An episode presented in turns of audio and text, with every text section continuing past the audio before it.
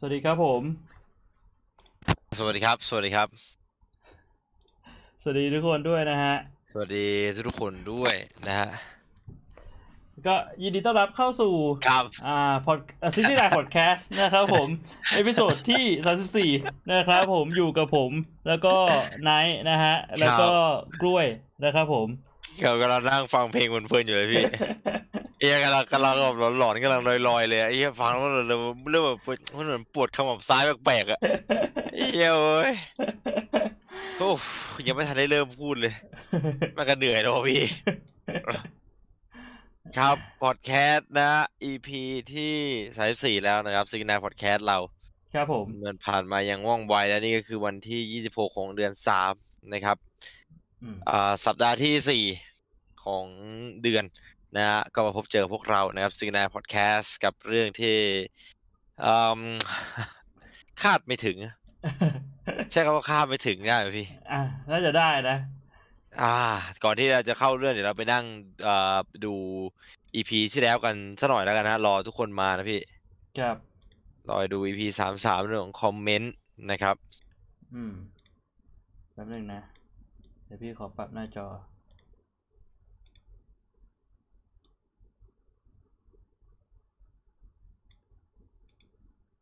อืมโอเคอยากให้ทั้งสองคนทำเรื่องการเปรียบเทียบว่ามีอิทธิพลกับสังคมปัจจุบันยังไงบ้างในระดับบุคคลจนถึงระดับชาติหมายความว่ายังไงเรื่องของการเปรียบเทียบว่ามีอิทธิพลกับสังคมปัจจุบันอ๋อว่าการเปรียบเทียบมันมีผลยังไงกับกับสังคมสมัยนี้เหรออืมการเปรียบเทียบเหรอเป็นเรื่องที่พี่คุ้นเคยไหมผมไม่ค่อยนะบ้านผมไม่บ้านผมนี้เขาไม่เขาไม่ค่อยอ่ะเขาไม่ค่อยทำกันเอ่อบ้านพี่ก็มี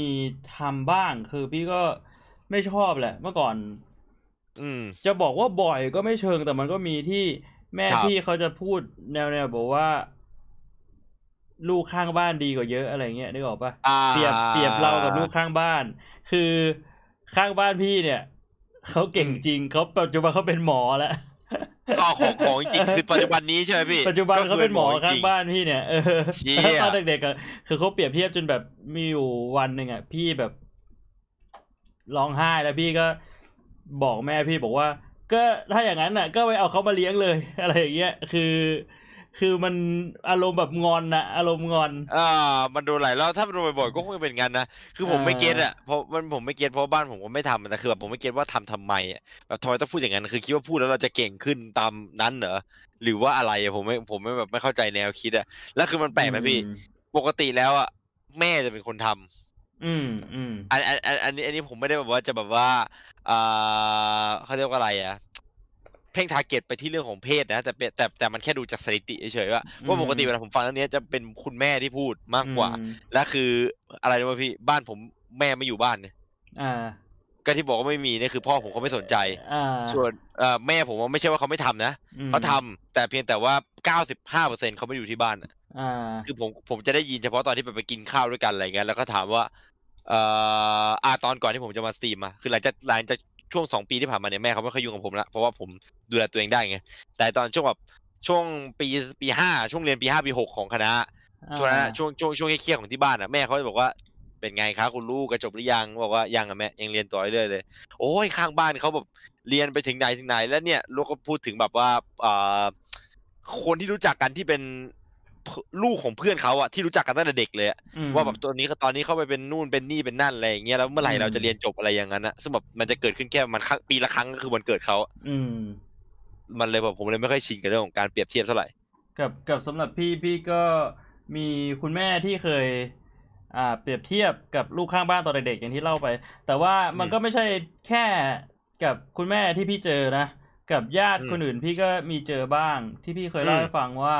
เอ่อมีญาติผู้ใหญ่ท่านหนึ่งเขาก็เหมือนเจอกันที่งานศพของ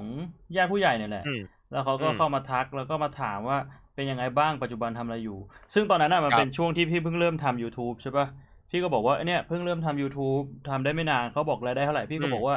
พี่บอกไปตามตรงเลยคือพี่เอาจริงๆนะตอนนั้นพี่ก็ไม่อยากบอกตามตรงแต่พี่รู้สึกว่าแบบโกหกไปมันก็ไม่รู้จะโกหกไปทำไมพี่ก็บอก เอามันก็ได้ประมาณเดือนละพันสองพันนะครับเขาก็หัวเราะแล้วเขาก็เดินไปเลยคือพี่ว่าบางทีเนี่ยมันการเปรียบเทียบเนี่ยมันเกิดขึ้นโดยอัตโนมัติอะโดยที่แบบว่าเขาเขาไม่ได้คิดจะเปรียบเทียบด้วยซ้ำในในบางสถานการณ์นะคืออย่างไอตัวอย่างแบบเนี้ยมันก็คือมันก็คือการที่เขาเปรียบเทียบเรากับคนอายุเท่าๆเราปะว่าแบบเฮ้ยคือตามมาตรฐานเนี่ยมันเดือนละพันสองพันเนี่ยมันมันไม่ได้อยู่แล้วอันนี้พี่พี่เข้าใจในมุมนั้นนะนะอืมมันมันก็มีครับอืมถ้าถามว่ามันส่งผลอะไรยังไงก็ด้วยความที่มันเป็นเรื่องที่หลีกเลี่ยงไม่ได้เนี่ยแต่ว่ามันเป็นเรื่องที่ก็ไม่ใช่เรื่องดีซะทีเดียวจริงๆแล้วการเปรียบเทียบเนี่ยพอมันมีการเปรียบเทียบเกิดขึ้นมันทำให้เห็นความแตกต่างพอมันมีความแตกต่างเนี่ย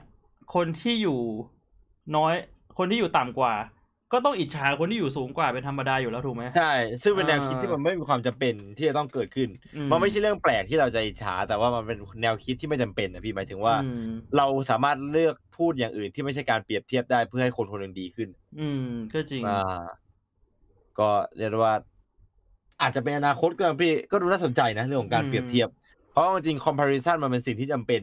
ในการที่อธิบายสักอย่างนะมันเป็นจริงจริงจริงจำเป็นจำเป็นใช่ไหมพี่มันเป็นเครื่องมันเป็นเครื่องมือที่จำเป็นในการอธิบายสักอย่างว่าแบบว่าเฮ้ย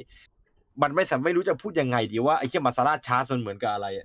มันมันก็ต้องแบบหาสักอย่างมันเหมือนอบเชยมันเหมือนพะโล้มันเหมือนแกงพะแนงมันต้องแบบนึกอะไรสักอย่างนี่หน่อยว่าเพราะไม่งั้นมันไม่มีทางนึกออกอ่ะถ้าไม่มีการเปรียบเทียบอ่ะเรียกว่ามันเป็นดาบสองคมดีกว่าอ่าการเปรียบเทียบเนี่ยใช่คือถ้าใช้ในมุมที่เอาไว้พัฒนาตัวเองอันเนี้ยดีคือถ้าสมมติว่าเราเปรียบเทียบกับคนที่อยู่เหนือกว่าเราแล้วเราได้เข้าใจว่าเฮ้ยทำไมเราถึงอยู่ตรงนี้ทำไมเขาถึงอยู่ตรงนั้นมันมีอะไรที่เขามีแต่เราไม่มีแล้วเราจะพัฒนาตัวเองให้เท่ากับเขาได้ยังไงอันเนี้ยคือมันมีประโยชน์แต่ว่าถ้าเราใช้เพื่อ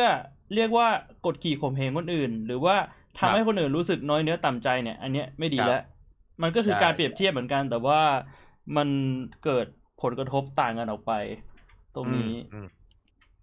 ซึ่งก็พี่ก็ไม่รู้นะว่าปัจจุบันเนี่ยมันมันหนักหนาสาหัสแค่ไหนกับเรื่องนี้นะแต่ว่าสิ่งที่มันน่าพูดเพราะที่มันเป็นเรื่องนี้เพราะเป็นเรื่องของโซเชียลพี่คือสมัยก่อนเราเปรียบเทียบมันเปรียบเทียบได้แค่ปากต่อปากไงแต่ว่าอ่าที่บอกว่ามีอิทธิพลกับสังคมสมัยนี้ยังไงที่ที่เขาอยากฟังนะผมคิดว่าคงเป็นเรื่องของการเปรียบเทียบกันในโซเชียลคือแต่ก่อนเราจะได้ยินคำเนี้ยมาจากในครอบครัวส่วนใหญ่เพราะว่าเพื่อนจะไม่ค่อยเปรียบเทียบอะไรที่เป็นเรื่องแย่อยู่แล้วส่วนจะเป็นแบบพ่อแม่ที่มีความคาดหวังเขาจะเปรียบเทียบอะไรแบบนั้นแต่ว่าเดี๋ยวนี้มันแค่ผ่านเฟซเลื่อนผ่านเฟซงูๆมันก็เจอแล้วครับตื่นเช้ามาอยากอยากดูอะไรแบบมีมขำๆเปิด Facebook มาแม่งแบบเจอใครสักคนนึงพูดว่าว่าไอ้เหี้ยไม่ชอบเลยกับคนแบบเนี้ยแม่งเหมือนกับคนแบบนี้แบบนี้แบบนี้แบบนี้กูเห็นแล้วกูโคตรเกลียดเลยแล้วคนนั้นไม่เป็นเราอย่างนั้นนะซึ่งแบบเราไม่มีสิทธิ์จะอธิบายอืมคือคือเขาไม่ชอบคนแบบนั้นแต่แต่ของเขามันอาจจะแย่แต่คือเราสามารถอธิบายได้ว่าทำไมเราถึงได้เป็นคนแบบเนี้ยไม่ทันแล้วมันพอมันอ่านแล้วมันก็รู้สึกว่าแย่อะไรอย่างนั้นนะผมคิดว่าคงเป็นเรื่องที่ก็อาจจะมีสิทธิ์ได้พูดในวันหลังครับโอเคเดี๋ยวลองดูคอมเมนต์อื่นกันฮะครับเรื่อง Dead Air นี่ช่วยได้เยอะมากเลยส่วนตัวผมมีปัญหาเรื่องนี้ไม่ค่อยชอบข่าวสังคมแล้วก็เลยไม่มีโอกาสได้พูดเท่าไหร่อืมอืมไอ้เรื่องนี้ผมอยากพูดในเรื่องไอ้นี่นะพี่โอกาสในการศึกษาแบบว่าคือมันเป็นเรื่องเกี่ยวโยงกันอ่ะไอ้การที่ไม่มีโอกาสได้พูดอ่ะส่วนส่วนใหญ่แล้วอ่ะถ้าสมมุติว่า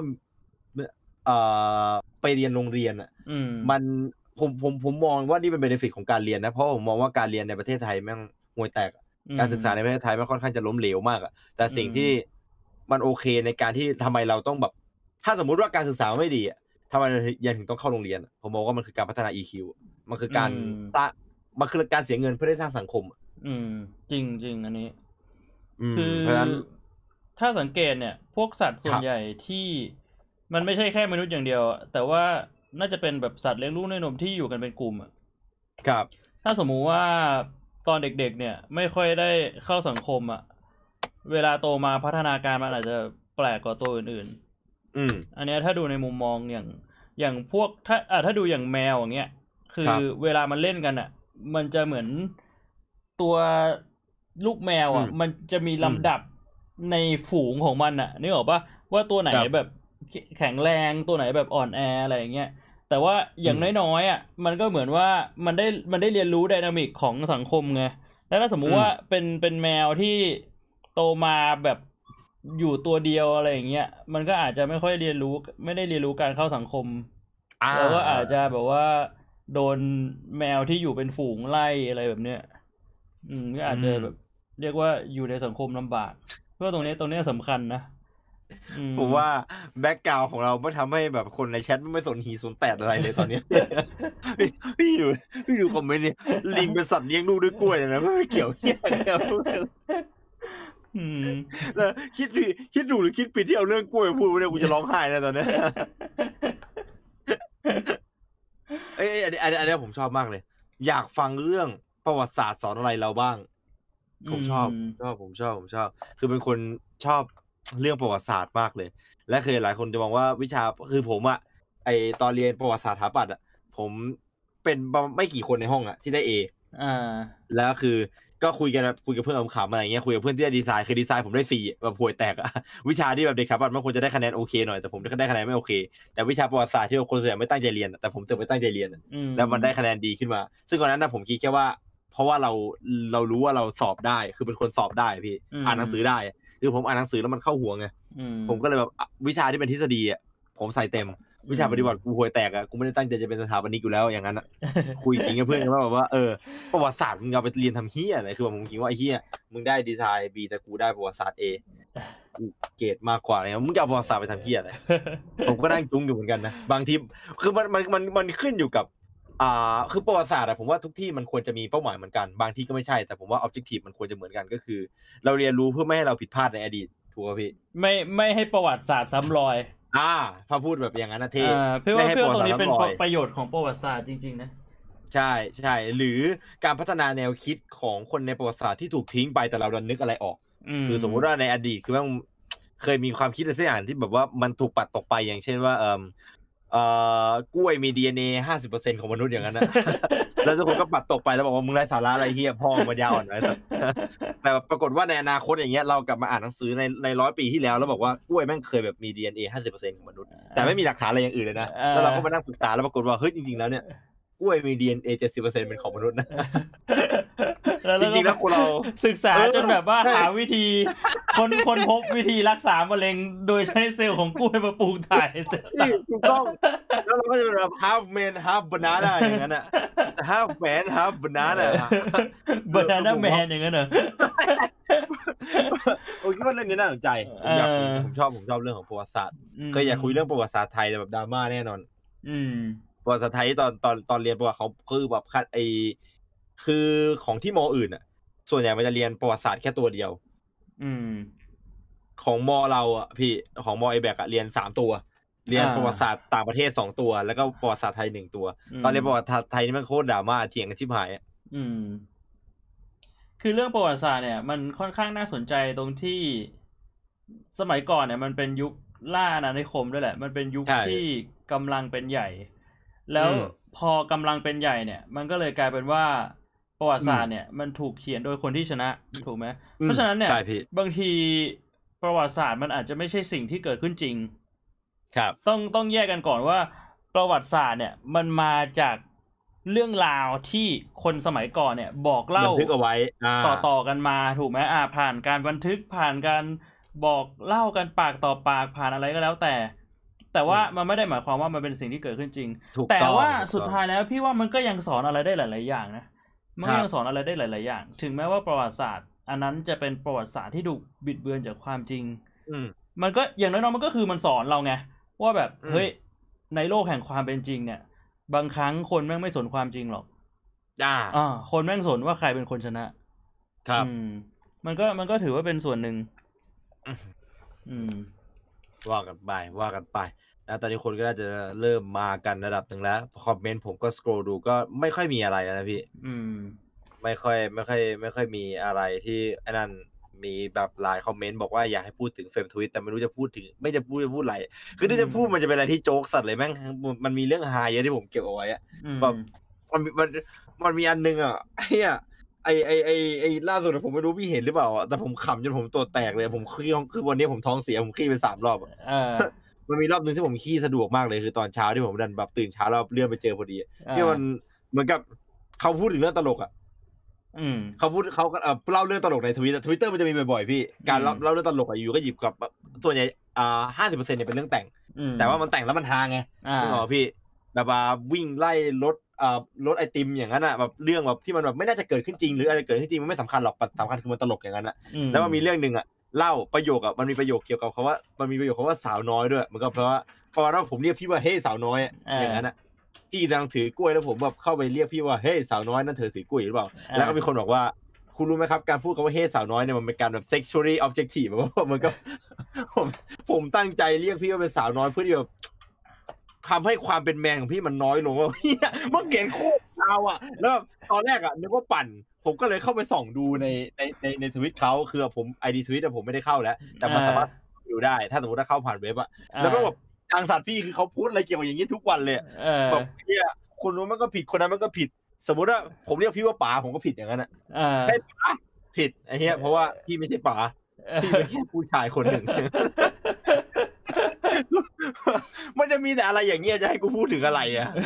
นึกไม่ออกอ่ะเอออืมก็พี่ก็ไม่รู้อ่ะไม่รู้เลยกับกับกับคำว่าเฟมทวิตเนี่ยคือ no no idea no comment อ่ะคือต้องแยกระหว่างเฟมินิสต์กับเฟมทวิตนะฮะแล้วถ้าสมมุติว่าใครก็แล้วแต่ที่เป็นเฟมินิสต์แล้วทริกเกอร์กับคำว่าเฟมทวิตอ่ะนั่นนะคือคุณกลายเป็นเฟมทวิตไอ้มันมันเหมือนคำว่าสลิมอ่ะถ้าคุณไม่ใช่สลิมแต่คุณทริกเกอร์คำว่าสลิมแสดงว่ามึงเป็นสลิมเหมือนกับถ้าสมมุติว่าเราไม่ได้บ้าแล้วมีคนพูดว่าเฮ้ยไอ้บ้าขอใครบ้าตรงนี้ขอยกมือขึ้นแล้วคุณก็โกรธอ่ะว่ากูไม่ได้บ้ามึงไม่ได้บ้าไอ้ก็ถ้ามึงไม่บ้าแล้วมึงกันมึงโกรธทำไมอ่ะใจฮัลโหลใจเย็นๆอืมเออมันมีมันมีหลายครั้งนะที่มันก็น่าแปลกใจคือจริงๆแล้วผมชอบผมชอบอ่านความคิดของเฟมินิสต์มากเพราะว่าความคิดของเฟมินิสต์ส่วนใหญ่คนผู้ชายเราจะนึกไม่ถึงคือมันจะมีความ consideration ของของของเพศหญิงนะครับที่ที่ผู้ชายอ่ะเข้าไม่ถึงจริงๆคือผู้ชายมันแบบเหมือนกับเซลล์เซลล์ความคิดลึกมันมีไม่เท่ากับผู้หญิงเนี่ยผมไม่รู้เหมือนกันนะแต่คือเวลาคุยกันในเรื่องอะไรที่มันแบบ deep อ่ะ deep แบบ deep แบบในมุมที่คาดไม่ถึงนะผู้หญิงเขาจะมีมุมนี้มุมที่แบบว่าเอ้ยผู้ชายไม่ได้คิดเยอะขนาดนั้นแต่ผู้หญิงเขาคิดเยอะซึ่งดีหรือไม่ดีนั่นว่ากันอีกทีนึงตรงจุดนั้นนะที่เฟมทวิตอ่ะผมมองว่าเท่ก็คือแบบเฟมทวิตที่เป็นเฟมทวิตจริงๆนะอืมอ่าเฟมินิสต์ดิผมพูดตรงว่าเฟมทวิตว่าเฟมิเฟมินิสต์อ่ะพี่เป็นเฟมินิสต์จริงๆแต่ว่าเฟมเฟมทวิตนั่นคือคนละเรื่องกันเลยคนละเรื่องกันเลยพี่ว่าไม่ไม่ไม่ต้องพูดแหละดีที่สุดอ่าใช่เนี่ยเดี๋ยวเดี๋ยวได้สนุกกันอีกคือมันเหมือนแบบว่าหน้าแบบหน้าบ้านพี่อ่ะจะมีอยู่คนหนึ่งเป็นคนที่เขาสติไม่ค่อยสมประกอบเท่าไหร่คือเขาเขาคุยกับตัวเองตลอดแล้วเวลาที่เดินผ่านเนี่ยเขาก็จะมองเวลาเวลาใครเดินผ่านเขาก็จะมองแต่ว่าเขาจะพูดไปเรื่อยนะพูดกับตัวเองแล้วก็จ้องแล้วก็พูดพี่ก็ไม่เคยสนใจเขาเลยก็เฟมทวิตก็เป็นแบบนั้นแหละอย่าไปยุ่งกับเขาเลยบางทีอย่ามาดราม่าซีซั่นสี่อะพี่บัตเทิลพาร์ทมันบานมากแล้วเหรอมันบานมากเลยมันแบบพี่ไม่รู้อ่ะพี่ไม่รู้อ่ะมาเอาเอาเอาเอาอันนึงแล้วกันคือพี่อ่ะชอบเข้าทวิตอ่ะเขาชอบเข้าทวิตเตอร์อ่ะแล้วพี่ก็เสิร์ชเขาว่าพี่บ่วงคือเวลาใครพิมพ์ถึงพี่อ่ะจะใช้คำว่าพี่บ่วงเว้ยซึ่งคือคือถ้าพิมพ์คำว่าบ่วงเนี่ยมันจะไปเจออย่างอื่นแบบพวกละครนู่นนี่นั่นอะไรเงี้ยแต่ถ้าเป็นพี่บ่วงอ่ะมันมันส่วนใหญ่มันจะพูดถึงพี่นั่นแหละแล้วก็คือคือปีที่แล้วมันมีดราม่าสองครั้งใช่ไหมมันมีดราม่ารอบปลายปีกับดราม่ารอบกลางปีใช่คือตอนนั้นน่ะพี่จำได้ว่ามาประมาณเดือนสิบเอ็ดคือมันมันเลยดราม่ารอบแรกมานานแล้วแต่ว่ารอบสองอ่ะยังไม่มาแล้วเขาก็เหมือนพิมพ์ด่าพี่อ่ะ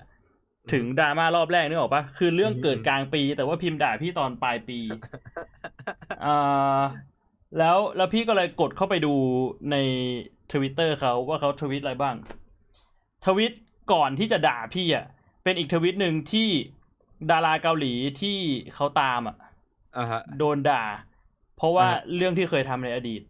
แล้วเขาก็พูดประมาณว่า เฮ้ยคนเรามันก็เปลี่ยนแปลงได้ปะเรื่องอะไรที่เกิดขึ้นในอดีตอ่ะเราก็อย่าไปมองเรามองแค่คนที่เป็นอยู่ในปัจจุบันดิแล้วเขาก็พิมพ์ด่าพี่ถึงเรื่องในอดีตของพี่อะไรอย่างเงี้ยพี่ก็เลยแบบ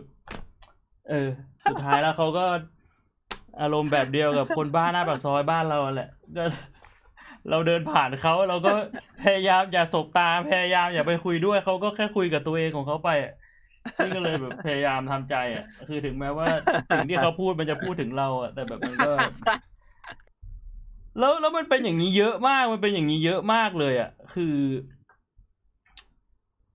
จริงๆมันเป็นเรื่องใหญ่นะพี่ว่ามันเป็นเรื่องใหญ่เรื่องใหญ่เพราะว่าเพราะว่าคนที่เป็นแบบนี้มีเยอะแล้วพอมีเยอะเนี่ยมันน่าจะส่งผลกระทบเป็นวงกว้างไงนึกออกปะคนที่คนที่ไม่รู้ว่าตัวเองกำลังย้องแย้งอยู่อ่ะทั้งทั้งที่มันชัดเจนอ่ะมันทำให้แบบในอนาคตอ่ะถ้าเขาโตไปเป็นผู้ใหญ่ที่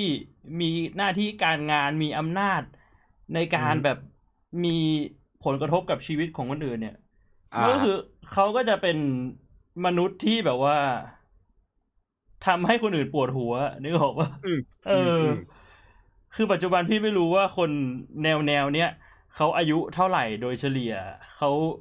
มีหน้าที่การงานมีอะไรยังไงในสังคมยังไงแต่คือถ้าในอนาคตเนี่ยยังไงยังไงถ้าสมมติตอนนี้เขาเป็นเด็กในอนาคตเขาก็ต้องโตถูกป่ะถ้าตอนนี้เขาโตแล้วอันนั้นก็คือแบบหนักเลยอันนั้นคือหนักเลยอืมมันก็มันก็เลยบางครั้งไม่รู้ว่าเฮ้ยจะพูดเรื่องนี้ดีหรือจะไม่พูดเรื่องนี้ดีเพราะว่าบางทีก็ไม่อยากคุยกับคนบ้าแต่ถ้าไม่คุยกับคนบ้าคนบ้ามันวิ่งวิ่งมาตีเราทุกก็หนักเหมือนกันนะเอาเอาเอาจริงพี่ก็ค่อนข้าง considerate เหมือนกันเนี่ยพี่ก็พี่ก็พี่ก็ยังแบบนึกถึงแบบความเป็นไปได้ที่แบบว่าเรื่องของเรื่องของอายุหรือเรื่องของอะไรก็แล้วแต่นะพี่ดีดีพี่ผมคิดว่าเข้าเป็นแบทเทิลพาร์ทอะแม่งแบบซีซั่นยังไงก็ต้องมาพี่ผมใช้เป็นโค้ดลับกับคนในกลุ่มเป็นเพื่อนกันไอ้แบทเทิลพาร์ทกูมาอีกแล้ววะแบทเทิลพาร์ทมาอีกแล้วเหรอไอ้เหี้ยทีมทีมอะไรคราวนี้ sexual harassment มันก็มีอยู่ทีมเดียวนะมันไม่มีทีมอื่นแล้วโอ้ยมีแย่พี่เดี๋ยวก็มีอย่างอื่นใช่เหรอไม่มีไม่มีทีมอื่นด้วยเหรออ่ามันแค่แบบเอ็กเซนทีเป็นส่วนใหญ่พี่ผมก็ไม่รู้เหมือนกันว่ะอืมโอเคมีคอมเมนต์อะไรอีกไหมเอ่ยนะอ่าไม่น่ามีนะพี่ไม่น่ามีนะผมดูว่าค่อนข้างกับข้ามมันผ่านก็ไม่ไม่ได้มีอะไรแล้วก็ส่วนใหญ่ก็พูดถึงเรื่องอยากเห็นนู่นนี่นั่นอะไรอย่างนี้แล้วก็เรื่องของอืมเอ่อคนที่อยากเห็นแบบเขาเรียกว่าอะไรพี่ featuring featuring อ่ะแบบว่าเฮ้ยชวนคนนู้นคนนี้มาซันนี่อ่าเพราะเราพูดถึงซันนี่ไงพูดถึงซันนี่โอเคก็น่าสนใจอ่ะก็ว่ากันไปนะครับกับเรื่องราวในอนาคตนะนะตอนนี้ก็มาอยู่กับปัจจุบันกันก่อนนะครับที่ได้ podcast อี พี สามสิบสี่อืมนะครับถึงเวลาอันเหมาะอันควรแล้ววันนี้หัวข้อชื่อว่าเรื่องกล้วยๆนะฮะครับผมทำไมถึงเป็นหัวข้อนี้ คือปกติแล้วเราจะเปิดด้วยท็อปิกนี้นะทำไมวันนี้เราถึงมาคุยกันเรื่องนี้นะครับก็คือผมบอกก่อนว่าวันนี้เนี่ยนัดไนท์มาตอนบ่ายสามอ่ะฮะบ่ายสามปุ๊บมานั่งเงียบๆกันอืมผมก็ไม่รู้ว่าวันนี้จะคุยเรื่องอะไรดีไนท์ก็ยังไม่มีท็อปิกในหัวก็นั่งกันไปนั่งกันมาผมก็นึกขึ้นมาได้หัวข้อหนึ่งไม่ใช่เรื่องนี้ ไม่ใช่เรื่องนี้ แต่เป็นหัวข้อที่มันคือมันค่อนข้างหนักสมองอ่ะเอาว่าเอาว่าเป็นหัวข้อที่ค่อนข้างหนักสมองแล้วก็แบบอาจจะต้องใช้เวลานั่งแบบพยายามเรียบเรียงว่าเอ้ยไอเรื่องเนี้ยเราจะแบ่งย่อยออกมาได้เป็นเรื่องอะไรบ้างแล้วเราจะพูดอะไรได้บ้างอืมก็นั่งคุยกันสักพักก็เริ่มรู้สึกมึนหัวแล้วเพราะว่าต่างคนก็ยังแบบมึนๆอยู่สมองยังไม่ทำงานเต็มที่อันนี้ผมก็ยังมึนๆอยู่เลยอยู่ๆไหนก็พูดขึ้นมาว่าพี่ผมอยากกินกล้วยว่ะผมก็พูดเรื่องกล้วยกันป่ะผมก็แบบสตาร์ทไปแป๊บนึงผมว่าเออจริงๆก็น่าพูดเรื่องกล้วยกันนะเราเราพูดถึงเรื่องของความสำคัญว่าพี่ตอนแรกใช่ไหมเราพูดถึงเรื่องของความสำคัญใช่เรามาพูดถึงเรื่องความสำคัญกันไหมมีหัวข้อพูดเยอะมากเลยนะแบบเออเยอะจริงนะไอ้ความสำคัญแต่อะไรแบบการจัดการความสำคัญเราเคยพูดถึงเรื่องของการจัดการเวลาแต่ไม่เคยพูดถึงเรื่องของความสำคัญเพราะว่าถ้าเรามีเวลาน้อยอย่างเงี้ยสิ่งสำคัญมันคือเราเลือกทำในสิ่งที่ที่ที่มันจำเป็นที่สุดแล้วคิดคิดคิดแล้วหัวมันแบงอ่ะยิ่งคิดหัวมันยิ่งแบงอ่ะแล้วใช่อยากกินกล้วยว่ะไม่ต้องการ ต้องการกินกล้วยวะลิงคิดไม่ออกสิจ้าเราไม่ใช่ลิงแล้วนะพี่เราหลุดพ้นแล้วหลุดพ้นแล้วเราหลุดพ้นแล้วอยากกินกล้วยเหลือเกินอยากกินกล้วยไม่จำเป็นต้องเป็นลิงคนก็กินกล้วยได้เออเนี่ยผมลืมพี่ผมลืมมาเคียดเคียดวะเคียดวะไหนบอกจะหยุดไงพี่หยุดไม่อยู่แม่งเอ้ยมันอยู่ในใจอ่ะเออวะเออเราจบเราจบซิกกันแล้วนะเราจบซิกกันแล้วนะสำหรับใครที่ไม่รู้เรื่องนะเราเล่นโวฮาร์เสร็จกันไปแล้วรอดูคลิปลง YouTube ไปเหี้ยกูไม่เป็นลิงแล้วเหี้ยแต่วิญญาณมันยังติดค้างอยู่วะไม่ละคือตอนแรกอ่ะผมก็คิดว่าเฮ้ยไอ้เรื่องกล้วยเนี่ยมันจะมีเรื่องอะไรพูดเยอะขนาดนั้นเลยแต่ว่าพอ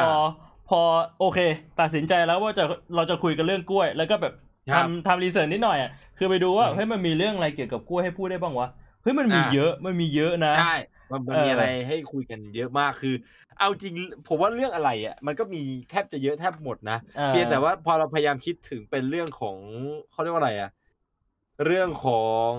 ว่ามันต้องเป็นความคิดอ่ะอย่างเช่นเรื่องของความคิดความอ่านแล้วแบบ อี พี หน้ามาก็เป็นเรื่องของแบบว่าการเดาใจอย่างนั้นมันก็คือความคิดอยู่ดีมันก็จะคอนฟลิกต์กันเรื่องที่พูดได้มันก็จะน้อยลงทุกครั้งเพราะว่าเรื่องมันชนกันแต่ถ้าสมมติว่าเรามาสุ่มเรื่องแบบแรนดอมอย่างเช่นหน้ากากกันสารพิษอย่างนั้นนะพี่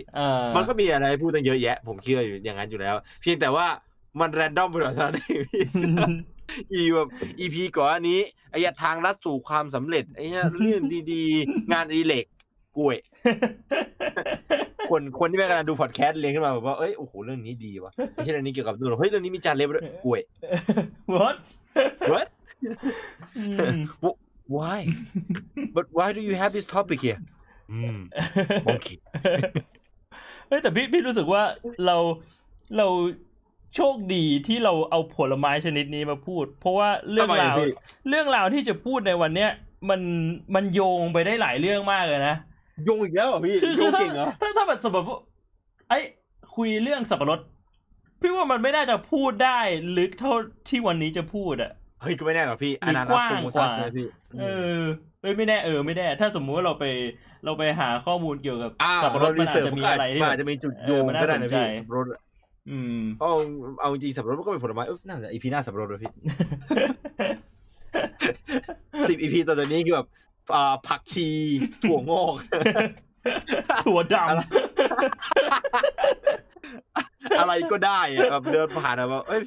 นายวันนี้พี่อยากจะคุยเรื่องแบบสเต็ปซิลไม่อยากคุยเรื่องแบบบัตรเครดิตเอาจริงมันก็หยิบมาพูดได้หมดนะพี่เพียงแต่ว่ากล้วยอ่ะไม่เกิดมันเป็นแค่สิ่งที่อยู่ติดค้างอ่ะแล้วคือผมมองว่าแม่งคืออ่าเรียกว่าอะไรอ่ะราชาผลไม้อ่ะอันนี้เป็นสิ่งที่ติดความคิดผมนะในตอนเด็กผมเคยคิดว่าชีวิตเนี้ยจะยังไงก็จะต้องกินกล้วยอืมคือเหมือนกับว่าเลิกกินแอปเปิ้ลได้เลิกกินอันนู้นเลิกกินอันนี้ได้แต่จะไม่เลิกกินกล้วยเพราะว่าสมมุติว่ากล้วยแม่งสุดยอดเกินกว่าที่จะเลิกกินใช่เหรออ่ะผมผมอันนี้อันอันอันนี้คือเคยคุยกับคุณหมอแล้วก็เคยแบบเหมือนกับเป็นความรู้เบื้องต้นนะตอนนั้นนะพี่ที่อยู่ตอนม.ปลายแต่ไม่ได้ว่าคุยกับใครแต่รู้สึกว่ากล้วยนี่แม่งคือสุดยอดผลไม้แล้วในทางด้านของสารอาหารนะสารอาหารพี่มันจะเรื่องสารอาหารดิพี่มันจะหมายถึงเรื่องอะไรได้ไม่นึกว่าแบบว่าเรื่องของรสชาติไงที่แบบเราเรารู้สึกว่าแบบรสชาติของกล้วยเป็นรสชาติดิผลไม้อ่ะที่บอกว่าเด็ดสุดเลยผมว่าเป็นคนไม่ชอบทานผลไม้ผลไม้ที่เด็ดที่สุดเหรอผมชอบทานผักแต่ผมไม่ชอบทานผลไม้แปลกมากพี่ชอบพี่ชอบกินผลไม้หลายอย่างมากแต่ถ้าถามผลไม้ที่เด็ดที่สุดนี่เอาจริงแรงยากเหมือนกันนะคือผลไม้แต่ละอันสำหรับพี่พี่รู้สึกว่ามันอร่อยมากอ๋ออันที่มันนึกในพูดในหัวอย่างแรกเลยผมมันนึกถึงกล้วยเพราะว่าสารอาหารอย่างเดียวเลยถ้าถ้าเอาแบบว่าจากในหัวเลยนะผลไม้ที่ชอบ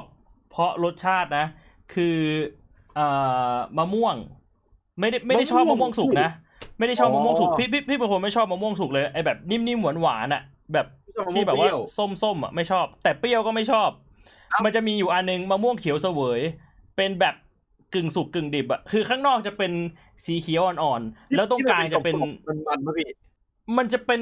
มันมันจะไม่มันพี่ไม่ชอบมะม่วงมันด้วย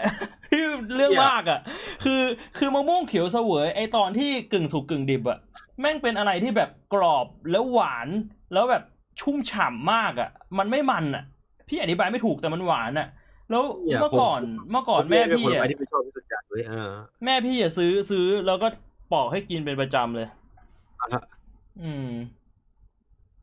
ใช่มันเปรี้ยวหวานแต่ว่าไม่มันแล้วก็กรอบๆผมไม่ชอบผมไม่ชอบมะม่วงอ่ะผมไม่ผมไม่ชอบเท็กเจอร์ของมะม่วงผมว่ามะม่วงเขียวสวยผมก็จะเคยทานนะผมก็ไม่ค่อยชอบผมไม่ค่อยชอบเท็กเจอร์ส่วนใหญ่ของของผลไม้อ่ะ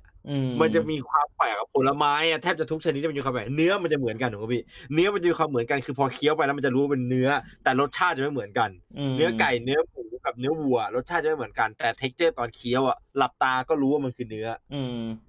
แต่คือถ้าเป็นผลไม้อ่ะเท็กเจอร์สตรอเบอรี่ตอนกัดเข้าไปมันก็ไม่เหมือนกับแอปเปิ้ลแม่งไม่เหมือนกับกล้วยแม่งไม่เหมือนกับทุเรียนไม่เหมือนกับแตงโม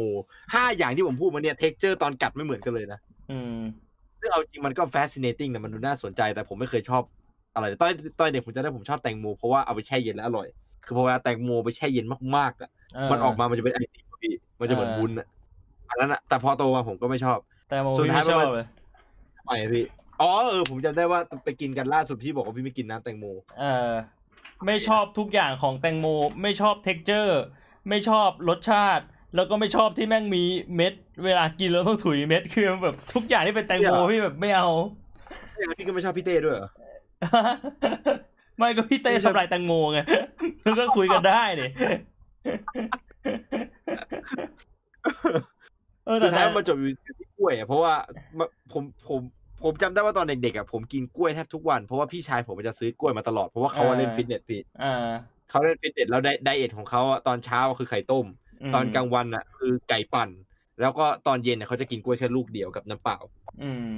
แล้วคือผมก็กินไปด้วยแล้วมันก็รู้สึกว่าตอนนั้นรู้สึกว่าร่างกายแข็งแรงคือมันไม่มันอาจจะเป็นจิตวิทยาหรือว่าตอนเด็กเราแข็งแรงอยู่แล้วไม่รู้แต่ผมรู้สึกว่าทุกเช้าทุกทุกครั้งที่กินกล้วยในวันจะรู้สึกว่าเฮ้ยแม่งรู้สึกดีว่ะอย่างนั้นนะพี่เขาบอกกล้วยเป็นอาหารแบบ energy burst พี่คือแบบว่าคาร์บของมันให้พลังงานได้เร็วคาร์บของมันต่อลูกอะเยอะแล้วก็ด้วยความที่มันเป็นน้ำ เจ็ดสิบเปอร์เซ็นต์ อะคือแบบว่าเวลาทานเข้าไปมันจะ transfer เป็น energy เร็วคือเวลากินแล้วจะได้พลังไวคือพวกนักวิ่งนักวิ่งอะไรอย่างเงี้ยเขาจะกินกล้วยแบบเป็นเป็นคำก่อนที่จะวิ่งหรืออะไรพวกนี้หรือหลังวิ่งเพื่อแบบทดแทนการเสียเหงื่อไปอะไรพวกนั้นอะก็เป็นผลไม้ที่ถูกใจมันติดอยู่ในใจของเราผมก็ไม่รู้เพราะอะไรอ่ะมันถึงได้เด้งเข้ามาในหัวสุดท้ายมันก็เลยกลายเป็นวันนี้แหละสุดท้ายแล้วปัจจุบันยังกินอยู่ไหมทานพี่ผมทานครับแต่ว่าเฉพาะตอนที่ออกไปข้างนอกอ่ะแต่คือแบบถ้าสมมติว่าผมไม่ออกไปข้างนอกผมก็ไม่ทานอย่างนั้นอ่ะถ้าสมมติว่าวันไหนออกกำลังกายผมจะไม่พลาดถ้าวันไหนผมออกกำลังกายจะไปหากล้วยกลับมาแน่นอนอ่าแล้วสมมติว่าวันไหนไม่ได้ออกกำลังกายก็ก็ส่วนใหญ่ก็ไม่ค่อยพี่เออมันบ้านผมมันไม่มีตู้เย็นตอนเนี้ยอืมเออคือปกติกล้วยเขาก็ไม่ใส่ตู้เย็นกันป่ะผมไม่รู้เหมือนกันไม่ไม่กล้วยไม่ใส่ตู้เย็นนะที่พี่กินนะแต่ไม่ไม่รู้อาจจะแล้วแต่บ้านมันไม่มีที่เก็บด้วยแล้วคือแบบในในห้องที่มันอยู่ตอนนี้มันร้อนอ่ะคือถ้าสมมติว่ากล้วยมันโดนความร้อนแล้วมันช้ำไหวหรือเปล่าผมไม่รู้เหมือนกันนะแต่ผมเกลียดกล้วยช้ำมากอืม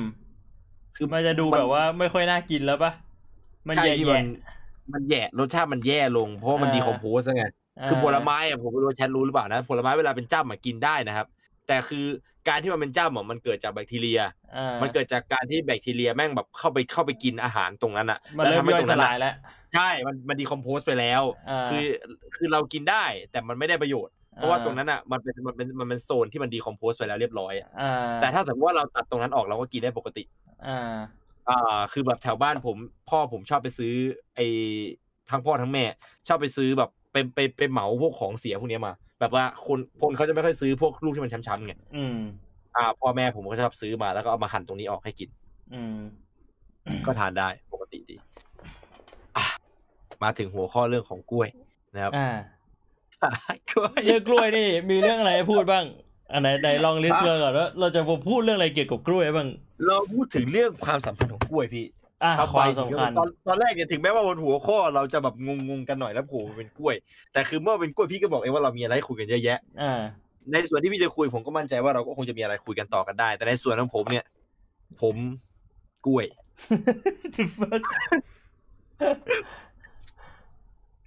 กล้วย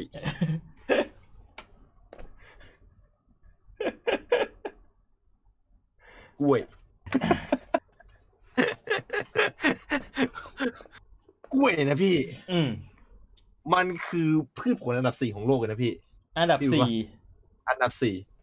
ผมเคยทำรีเสิร์ชมาก่อน กล้วยเนี่ยเป็นเป็นเป็นเป็นผลไม้ที่ติดในใจผมเวลาใครพูดถึงอะไรเนี่ยว่าเวลาพูดถึงตะเกียบที่ผมถามพี่เรื่องว่าถ้าสมมติว่านึกถึงผลไม้นึกถึงอะไรก่อนผมจะตอบกล้วยเสมอ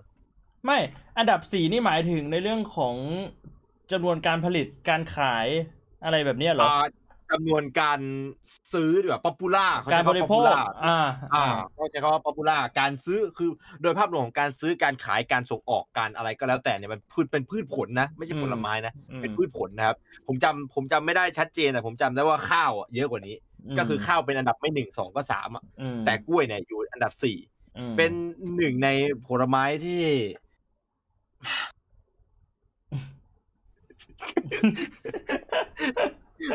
เต็มไปด้วยสารอาหารมากที่สุดบนโลกนี้เลยก็ว่าได้นะครับคือถ้าจะมีอะไรที่มันเป็นผลไม้ที่มันมีมากกว่านี้ไหมมันก็คงมีอันนี้คือเทียบต่อหน่วยต่อต่อกิโลนะครับเทียบเทียบหน่วยต่อน้ำหนักของมันอ่ะมันเป็นผลไม้ที่อุดมไปด้วยสารอาหารเหมาะสำหรับวานอนและก็คนคนก็กินได้คนก็กินได้คนก็กินได้คนก็กินได้นะครับแคลอรี่ต่อลูกเนี่ยแปดสิบเก้านะครับมีน้ำอยู่ข้างในตัว เจ็ดสิบห้าเปอร์เซ็นต์ โปรตีน หนึ่งจุดหนึ่ง กรัมคาร์บเนี่ยเรียกว่าเยอะมากต่อหนึ่งลูก ยี่สิบสองจุดแปด สามารถรับประทานแทนข้าวได้แต่ข้อเสียของมันคือน้ำตาลที่ค่อนข้างเยอะน้ำตาล สิบสองจุดสอง เนี่ยเต็มไปด้วยเอ่อซูโคสกลูโคสฟรักโตสนะครับและขึ้นอยู่กับช่วงของสุกความสุกของมันด้วยกล้วยเนี่ยจะมีห้าความสุกนี่มีแบบเขียวเขาเรียก underripe อันนั้นคือยังดิบอยู่หรือว่านับว่าสุกแล้วดิบพี่นับเรียกว่าดิบ ripe แบบที่สองเนี่ยเขาเรียก berry ripe ก็คือแบบว่าเริ่มจะสุกแล้วมันจะเปลี่ยนสีระหว่างระหว่างเอ่อเป็นเป็นสีเหลืองอ่อนนะพี่อ่าอ่าอ่าแล้วก็เป็น ripe ripe ก็สุกแล้วเป็นสีเหลืองแบบที่เราแบบ berry ripe ก็คือสีเหลืองที่มีจุดจ้ำจ้ำดำๆก็คือเริ่มเริ่มนิ่มแล้วเริ่มนิ่มแล้วอันนี้คือระดับสี่แล้วก็สเตจสุดท้ายคือ over ripe over ripe นี่คือมันจะเป็นเส้นอันนี้ผมว่าคนส่วนใหญ่จะไม่ค่อยจะไม่ค่อยเคยเห็นเท่าไหร่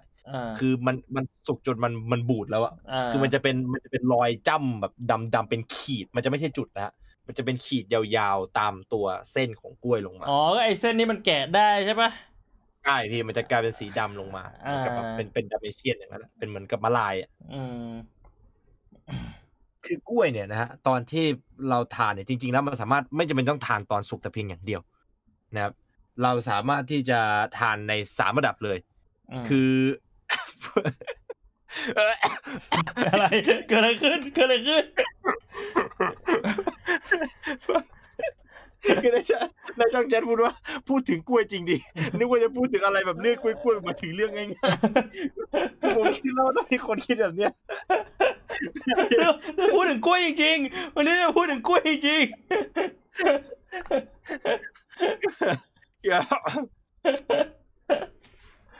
คุณไม่รู้อะไรหรอกกล้วยเนี่ยเป็นผลไม้ที่มีคาร์บสูงน้ำตาลสูงขึ้นอยู่กับระดับของมันไฟเบอร์สูงมากและก็แฟตน้อยมากๆไม่มีโซเดียมโพแทสเซียมสูงช่วยลดเรื่องของความดันลดเรื่องหัวใจแล้วก็เป็นผลไม้คอมมอน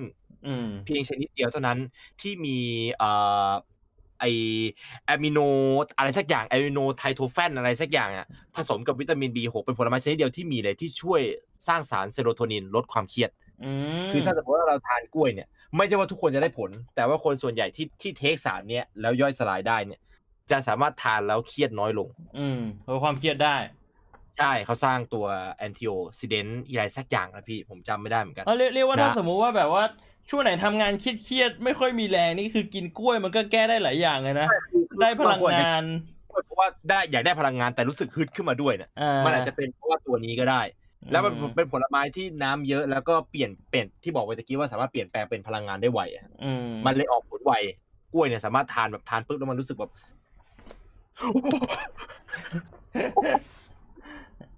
มันมีพลังขึ้นมาเลยนะและสำหรับฟังหลายๆคนด้วยซ้ำไม่รู้ว่า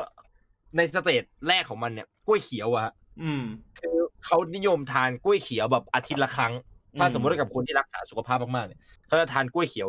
สัปดาห์ละครั้งเพราะว่ากล้วยเขียวเนี่ยจะมีตัวสตาร์ชเยอะที่สุดสตาร์ชมันคือเหมือนกับมันจะมันมันมันกล้วยเขียวอะเขาจะไม่ย่อยสลายในลำไส้เล็กอืมก็คือจะไหลผ่านไปกินไปเสร็จปุ๊บกระเพาะไม่ย่อยแม่งไหลผ่านลำไส้เล็กไปไปหมักอยู่ในลำไส้ใหญ่แล้วตอนที่มันหมักในลำไส้ใหญ่เนี่ยมันจะสร้างแบคทีเรียดีแล้วก็ฆ่าแบคทีเรียไม่ดีออกไปด้วยทำให้เราเนี่ยในอาทิตย์นั้นทั้งอาทิตย์เลย ย่อยอาหารได้ดีขึ้นอ๋อก็คือช่วยในเรื่องของการขับถ่ายเหรอใช่ครับสำหรับคนที่แบบพวกอ่าเขาเรียกว่าอะไรคนที่เป็นโรคเกี่ยวกับโรคกระเพาะเนี่ยในบางกรณีเนี่ยคุณหมอเขาก็จะแบ่งกล้วยฝาดเนี่ยกล้วยกล้วยกล้วยกล้วยกล้วยดิบเนี่ยไปในสูตรอาหารด้วยเพื่อที่มันจะไปช่วยเรื่องตรงนี้เพราะบางคนก็จะกินอันใหญ่ๆไม่ได้เพราะว่าบางบางคนทานแล้วมันมันไปหมักเนี่ยกับบางคนที่ลำไส้ใหญ่เล็กกว่าคนอื่นเนี่ยมันบูดคือมันเข้าไปแล้วมันอืดเขาถึงบอกว่ากล้วยดิบบางทีกินแล้วเข้าไปมันจะรู้สึกอืดๆหน่อยๆแต่ว่าเขาจะทานไม่เยอะมากครับสับแล้วก็ทานเพื่อเป็นตัวช่วยสร้างโปรตีนโอ้นี่เป็นความรู้ใหม่เลยใช่แล้วก็ช่วงตอนเป็นกล้วยเขียวอ่ะคือน้ำตาลมันน้อยที่สุดด้วยน้ำตาลมันไม่เท่ากันจะบอกว่าลูกนึงเนี่ยอ่าเอเวอเรจแล้วอยู่ที่ สิบสองจุดสอง น้ำตาลแต่ว่าขึ้นอยู่กับสเตจใช่ในสเตจแรกเนี่ยน้ำตาลเขาจะน้อยมากน้ำน้อยน้ำตาลน้อยเวลากินกล้วยดิบไปเลยมันมันจะรู้สึกมันติดคอหน่อยคือตอนนั้นน่ะน้ำมันยังไม่ขึ้นมาถึง เจ็ดสิบห้าเปอร์เซ็นต์ อืมอ่าคือกินไปแล้วมันจะรู้สึกฝาดๆน้ำตาลมันกำลังจะน้อยแล้วพออัปเกรดมาเป็นถึงขั้น berry ripe เนี่ยคือไฟเบอร์จะสูงขึ้นน้ำตาลเพิ่มขึ้นมาหน่อยแต่ยังน้อยอยู่น้ำก็เพิ่มขึ้นมาด้วยคือกล้วยจะนิ่มขึ้นและกินง่ายขึ้นพอมาถึงสเตจที่สามสเตจที่คอมมอนที่สุดที่คนเรากินกันก็คือสเตจที่มันผลิตตัวสารที่ทานแล้วรู้สึกดีคือทานแล้วมันมันทำให้เราลดความเครียดลงไปได้แล้วก็ไฟเบอร์อยู่ในระดับที่เป็นเอเวอเรจน้ำตาลก็เอเวอเรจเราจะกินกันในสเตจนี้ส่วนมากแต่จริงๆแล้วเนี่ยผมก็ไม่รู้เหมือนกันว่าสเตจไหนคือทานแล้วมันดีที่สุดแต่เขาบอกว่าเออเราควรจะกินกล้วยดิบอาทิตย์ละครั้งแต่ไม่ได้ทานในปริมาณที่เยอะมากทานเยอะเยอะมากๆมันอาจจะกลายเป็นว่ามันทำให้แบบมันขับถ่ายไม่ออกแล้วมั้ยขับถ่ายไม่ออกใช่พี่ขับถ่ายไม่ออกใช่เพราะมันไปบล็อกตรงนั้นเอาไว้แต่สิ่งที่ไม่ควรทานก็คือกล้วยสเตจสุดท้ายอันนั้นเนี่ยส่วนใหญ่แล้วเขาจะเอาไปทำเป็นอาหารอย่างอื่นก็คือเอาไปสตัฟแบบว่าพวกแบบอะไรที่มันเป็นไส้กล้วยเขาจะเอากล้วยสเตจสี่กับสเตจห้าไปเพราะว่ากล้วยสเตจสี่เนี่ยวิตามินมันวิตามินมันลดลงไปส่วนกล้วยสเตจที่ห้าเนี่ยน้ำตาลจะสูงมากจะเป็นสเตจที่กล้วยเนี่ยหวานที่สุดแล้วก็นิ่มเหลวแย่ๆหน่อยๆที่เป็นช้ำๆจ้ำๆคือมันก็ยังมันก็ยังไม่ถือว่าเน่ายังกินได้ไม่ได้มีผลเสียต่อร่างกายใช่พี่คือคือแค่ว่ามันไม่ได้ produce ประโยชน์ได้เท่ากับสามสเตจแรกคือวิตามินเนี่ยมันจะแทบหายไปหมดแล้วเหลือแต่ความหวานอย่างเดียวส่วนใหญ่แล้วเขาจะเอาไปไปไปแบบไปไปไปคุกสักนิดหนึ่งไปปิ้งสักหน่อยหนึ่งอ่ะแล้วก็เอาไปใส่เป็นไส้ในอาหารอย่างอื่นที่เป็นอาหารไส้กล้วยพวกแบบว่าซันเดย์อะไรพวกนั้นนะพี่ที่มีกล้วยเขาจะใช้สเตจสี่สเตจห้าเค้กกล้วยเออสไตล์ประมาณนั้นนะครับกล้วยน่าสนใจพี่เอ้ยน่าสนใจนะน่าสนใจผลไม้ที่มันมันเป็นอะไรที่คอมมอนมากๆอ่ะแต่หลายคนไม่มีทางรู้เลยว่าจริงๆแล้วเนี่ยคือกล้วยเนี่ยเป็นอาหารที่ผมว่า essential นะคือถ้าสมมติว่าให้ผมได้เลือกอะไรไปสักอย่างนึงแบบว่าเหมือนกับ life serving อ่ะถ้ามีกล้วยอย่างน้อยอย่างนึงแล้วจะจะช่วยอะไรได้มากเลยคืออย่างน้อยคือเราสามารถทานกล้วยแล้วลดจำนวนคาร์บที่กินต่อวันได้คือเราลดจำนวนแป้งที่เป็นแป้งแต่เพียงอย่างเดียวนึกออกมั้ยคือสมมติว่าเรากินข้าวเนี่ยส่วนใหญ่แล้วมันจะเป็นแป้งแต่เพียงอย่างเดียวมันจะมีโปรตีนอยู่จำนวนน้อยนึงไฟเบอร์ไม่ได้เยอะมากอ่าไขมันอาจจะเยอะหน่อยถ้าสมมุติว่าเป็นอ่าข้าวสำเร็จรูปอืมแต่ถ้าเป็นกล้วยเนี่ยนอกจากได้ไอ้พวกตัวคาร์บเนี่ยมันจะได้พวกวิตามินอย่างอื่นไปด้วยอืมน่าสนใจนี่ขนาดเพิ่งพูดถึงเรื่องของประโยชน์ของกล้วยนี่ก็พูดได้ยาวขนาดนี้นะใช่นะพี่มันจะมีอะไรที่ยาวกว่านี้อีกมากอย่างแรกเลยพี่เรามารู้จักชื่อวิทยาศาสตร์ของกล้วยก่อนครับชื่อว่ามูซาซาเปียนทัมมูซาซาเปียนทัมใครมันตั้งกันเนี่ยแปลภาษาอังกฤษว่า fruit of the wise man ภาษาไทยคือผลไม้ผลไม้ใช่พี่ผลไม้ของผู้เจริญปัญญาแล้วเราไม่ใช่ลิงแล้วไหนต้องคอยเตือนต้องคอยเตือนมันมันหนีออกมายากจริงเหรอพี่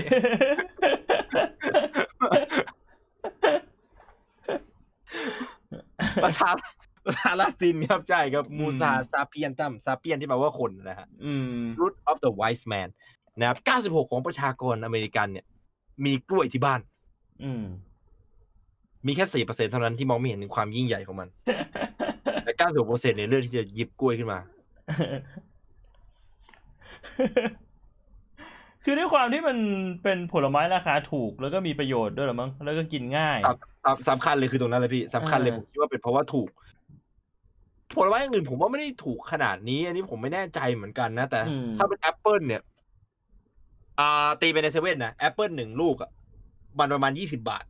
ถ้าเป็นแบบถ้าเป็นแบบฝานมาเนี่ยราคาแพงชิบหายเลยถ้าเป็นเขาแบบเขาเขาเขาเขาสับมาให้แล้วเนี่ยหั่นมาให้แล้วอ่ะมันจะแพงมากเลยแต่ถ้าสมมติว่าเป็นลูกอ่ะแล้วมันแล้วมันจะลูกไม่ใหญ่มากด้วยมันจะประมาณยี่สิบบาทแต่ถ้าเป็นกล้วยมันจะแค่สิบบาทเองมั้งราคาเป็นเป็นผลไม้ที่ราคาจับต้องได้แล้วก็ถูกประชาสัมพันธ์โดย medical doctor ว่าว่าของมันของมันจี๊ดอืมก็คือหมอหมอเรียกว่าแนะนำว่าแบบเอ้ยผู้ใหญ่ทานได้เด็กทานดีถูกต้องครับผมอืมซึ่งก่อนที่เราจะเข้าถึงเรื่องของแบบสาระเอ่อเรื่องของประวัติศาสตร์ที่เราจะคุยกันอีกยาวเนี่ยเรามาพูดถึงเรื่องของสิ่งที่คนเราคาดไม่ถึงก่อนนะหนึ่งศูนย์หนึ่ง fact about banana อะไรวะเนี่ย The fuck Welcome to one oh one fact about banana one hundred things about banana you don't even know สิ่งที่คนส่วนใหญ่รู้เกี่ยวกับกล้วยนะฮะคือเปลือกเปลือกของกล้วยเนี่ยเป็นส่วนที่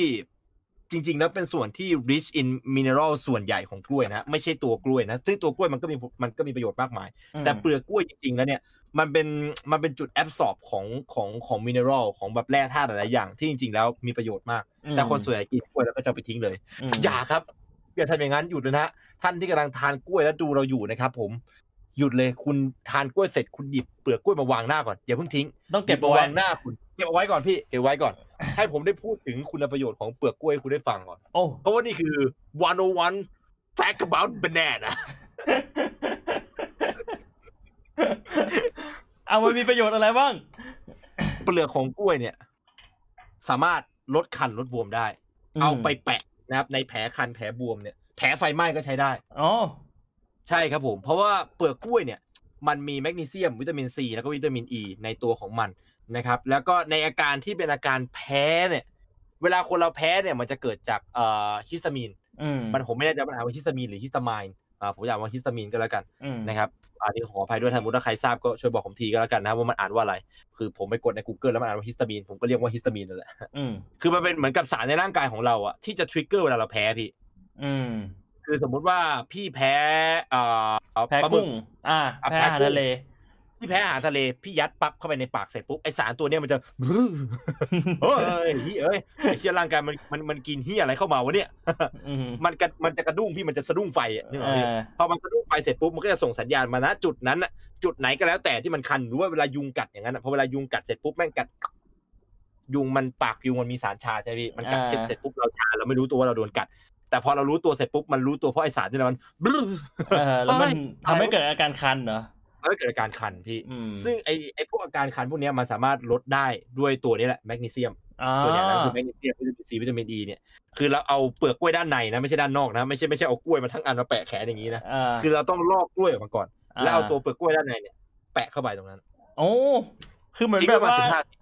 ทำเป็นแบบว่าคล้ายๆแบบแปะแปะที่จำในกินเฮลได้จะไปกินเฮลได้ไหมที่เราเล่นด้วยกันแล้วเราก็เอาแบบว่าใบตองมาแล้วก็เนี่ยเนี่ยใบตองห่อกล้วยพี่โอ้เรากล้วยมาแล้วก็ใบตองจากต้นกล้วยเนี่ยแหละต้นห่ออีกทีนึงอ่ะใช่แล้วพี่นอกจากกินได้เราสามารถนำมันมารักษาอาการของเราได้ด้วยเปลือกกล้วยเป็นแบนเดจไม่ใช่แค่ลดอาการคันอย่างเดียวเท่านั้นนะเราเหมือนผมจะขายกล้วยพี่ช่วงนี้จะเปิดร้านขายกล้วยกันหกสิบเก้า banana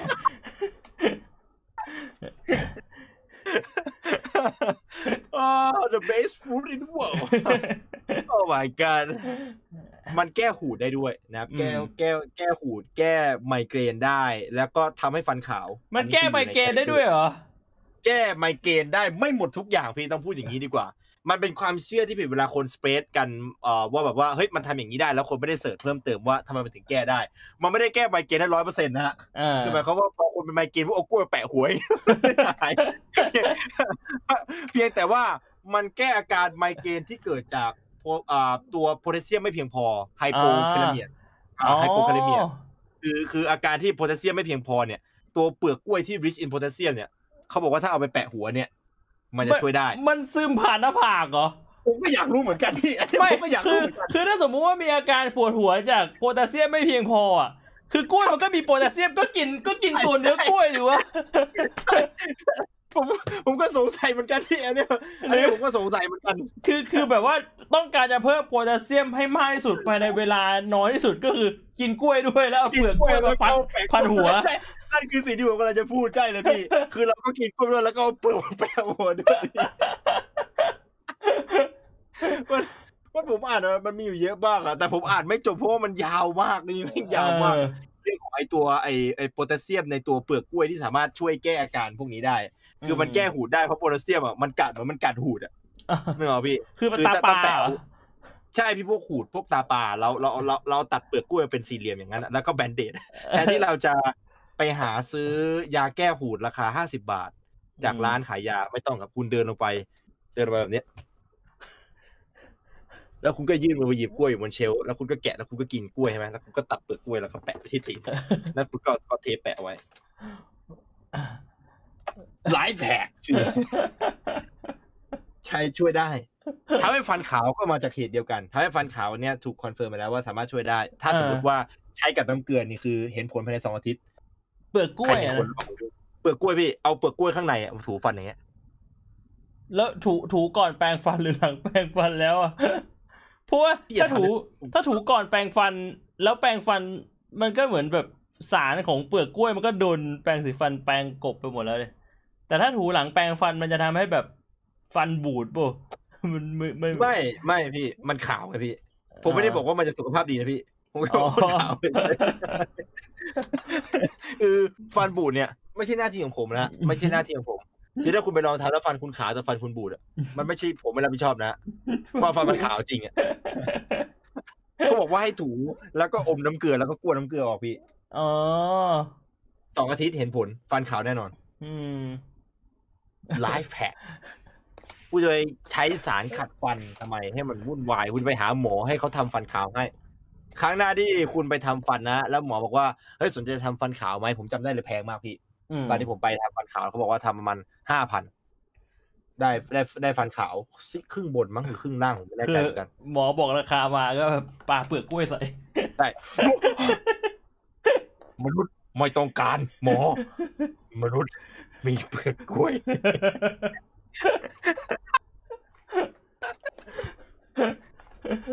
นอกจากนั้นนะฮะไม่ใช่แค่แผลคันแผลบวมแผลก็แผลแผลธรรมดาก็ใช้ได้ด้วยเหมือนกันเอาแผลแบบสมมติคัตเตอร์บาดเปลือกกล้วยพี่ไม่ต้องใช้ปัตเตอร์แล้วไม่ใครยื่นปัตเตอร์มาคุณพี่เดินไปเสร็จปุ๊บปากกล้วยใส่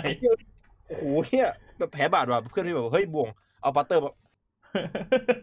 กูมีกล้วยเอากล้วยมาเลยฮะแล้วก็แปะกล้วยลงไปเลยแล้วก็สกอตเทปพันคุณเดินไปที่แบบสยองสยามอะไรเงี้ยเห็นกล้วยแบบพันติดแขนโคตรโคตรเท่แฟชั่นนี่เดินเดินอยู่หกล้มเข่าถลอกเปลือกกล้วยพี่แบบหกล้มเสร็จปุ๊บแบบเดินเข้าไปเอ้ยขาเลือดออกแบบไอ้เงี้ยพนักงานเซเว่นแบบเอ้ยปาเตอร์ตรงนั้นครับไม่พี่ผมขอกล้วยแล้วเจ้ากล้วยมันทำอะไรอ่ะ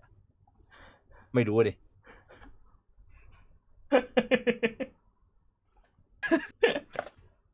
เดินออกมาแล้วก็ทำอย่างนี้พนักงานทีหนึ่งอะอย่าให้พนักงานสงสัยเพราะว่าตัวเปลือกกล้วยเนี่ยมันมีตัว fatty acid oil คือมันเป็นน้ำน้ำมันที่จะช่วยลดลดอาการของแผลคือลดอาการคือมันช่วยทำให้แผลเนี่ยสมานไวขึ้นแล้วก็อันเนี้ยผมไม่คอนเฟิร์มนะแต่มีคนบอกว่ามันใช้การได้จริงคือไอไอตัวเดียวกันเนี่ยมันลดแผลเป็นได้ด้วยพี่ใช่เหรอมันจะเกินไปหรือเปล่าสมมติว่าเราเจอทหารผ่านศึกอ่ะแบบโดนแบบแผลบาดมีดมาเงี้ยแล้วก็กำลังเล่าในในในวงเล่าอยู่สิบปีที่แล้วนะฉันไปร่วมที่สงครามแอฟริกันมาที่นั่นนะโหดเป็นบ้าแผลที่ตาขวาเนี่ยช้าก่อนพี่พี่เป็นแผลที่ตาขวากลัวไหมพี่ไอ้หนุ่มมึงจะเอากลัวมาทำไมอยู่เฉยนะพี่อยู่เฉยนะสองอาทิตย์พี่สองอาทิตย์แล้วเดี๋ยวแผลแผลเป็นจะดีขึ้น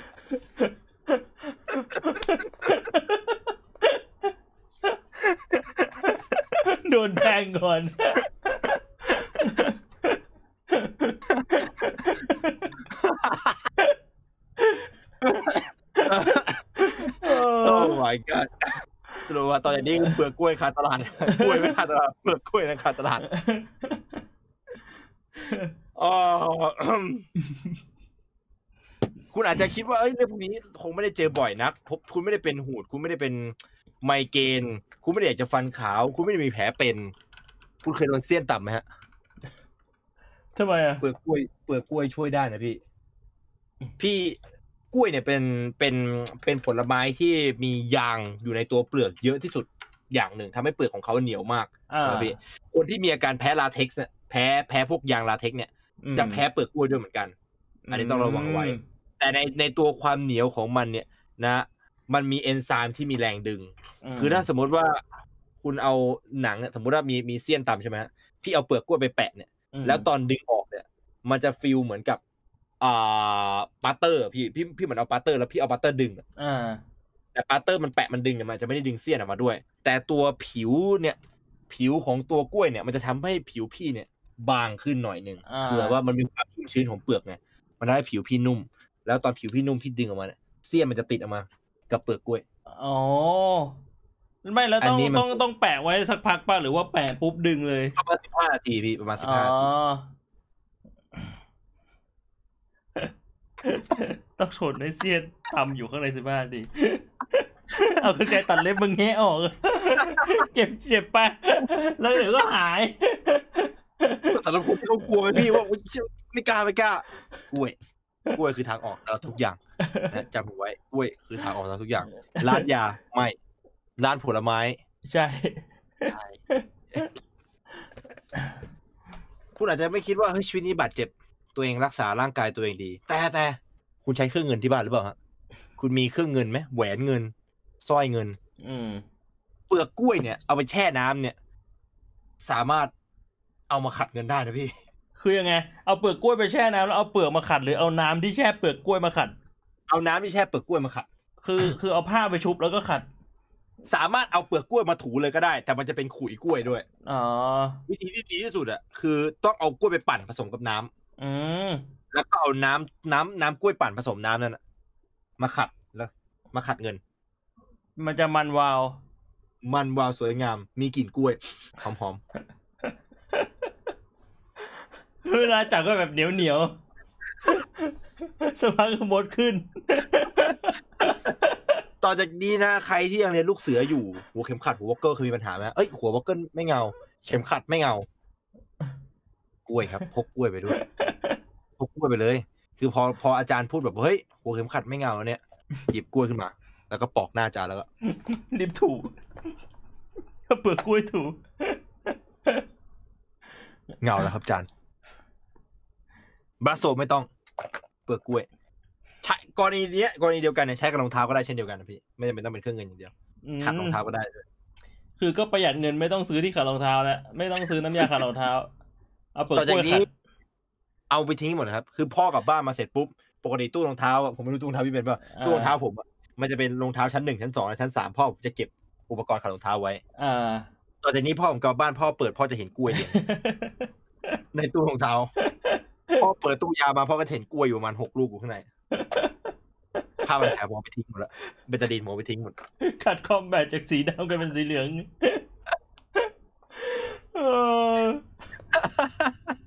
กล้วยนี่มันมีประโยชน์จริงๆนะ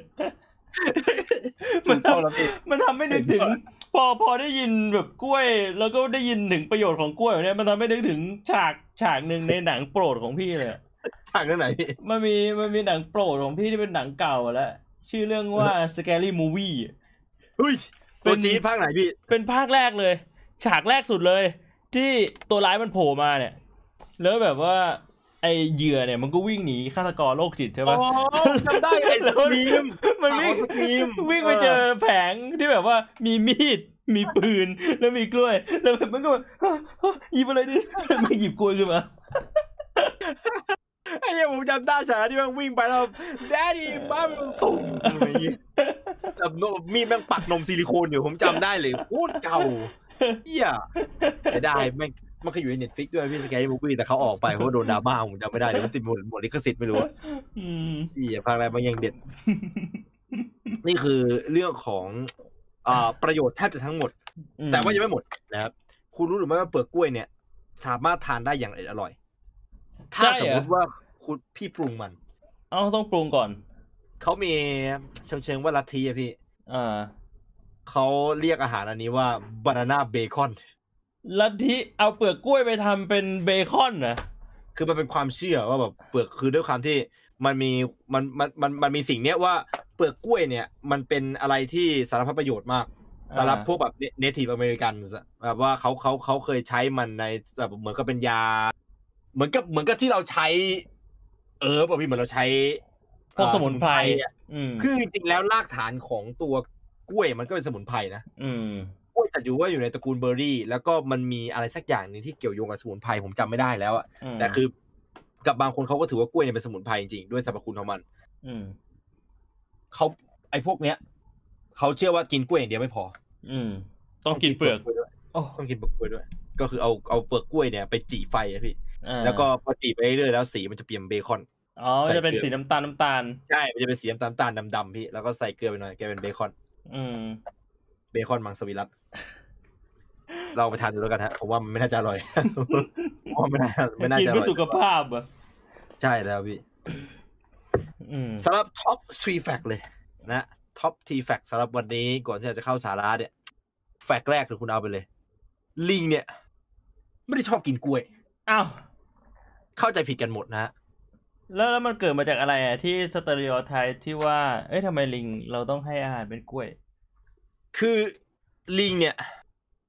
ความความความความเชื่อที่บอกว่าลิงเนี่ยชอบทานกล้วยเนี่ยก็คือเป็นเพราะว่าเราเอากล้วยโคนกินไปให้เขากินอืม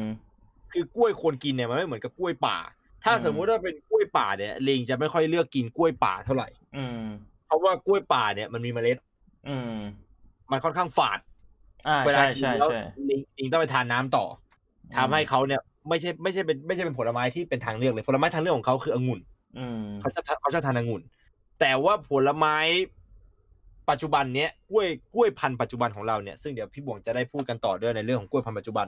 ในกล้วยกล้วยเขาเรียกกล้วยกล้วยคนเมืองเนี่ยกล้วยที่เรากินกันทุกวันทั่วโลกตอนนี้เนี่ยลิงเขาลิงเขาชอบเพราะว่ากล้วยชนิดเนี้ยมันไม่มีเมล็ดแล้วมันก็หวานแต่ว่าเอาจริงๆแล้วเนี่ยถ้าสมมุติว่าสวนสัตว์ไหนเนี่ยให้ลิงทานกล้วยเนี่ยถือว่าเป็นสวนสัตว์ที่ไม่ได้คุณภาพนะครับอืมเพราะว่ากล้วยปัจจุบันเนี่ยเอ่อของเราเนี่ยที่บอกว่าเอ่อชูก้าเนี่ยมันสูงอืมน้ำตาลมันเยอะใช่น้ำตาลมันเยอะและปัจจัยคือกล้วยที่ทางไอ้สวนสัตว์เขาให้กินเนี่ยมันมันจะเป็นสเตจที่เกินสเตจสามไปแล้วคือกล้วยมันจะเริ่มมีรอยจ้ำๆดำๆอ่าก็คือเรียกว่าไปซื้อมาจากตลาดที่เขาขายไม่ออกแล้วแล้วมันก็อาจจะราคาถูก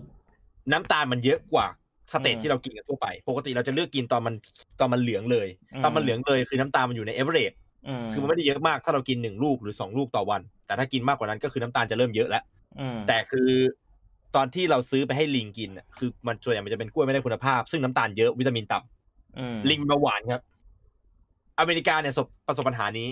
ก็คือลิงเป็นเบาหวานเยอะมากเพราะว่าคือคนอเมริกาเขาเขาค่อนข้างไม่งกในการซื้ออะไรโยนให้โยนให้กินอ่าแล้วคิดว่าลิงเนี่ยชอบกินกล้วยใช่คือเขาก็กินมีอะไรเขาก็กินหมดอ่ะมันหวานมันอร่อยเขาก็กินแล้วเขาก็เป็นเป็นเบาหวานอืม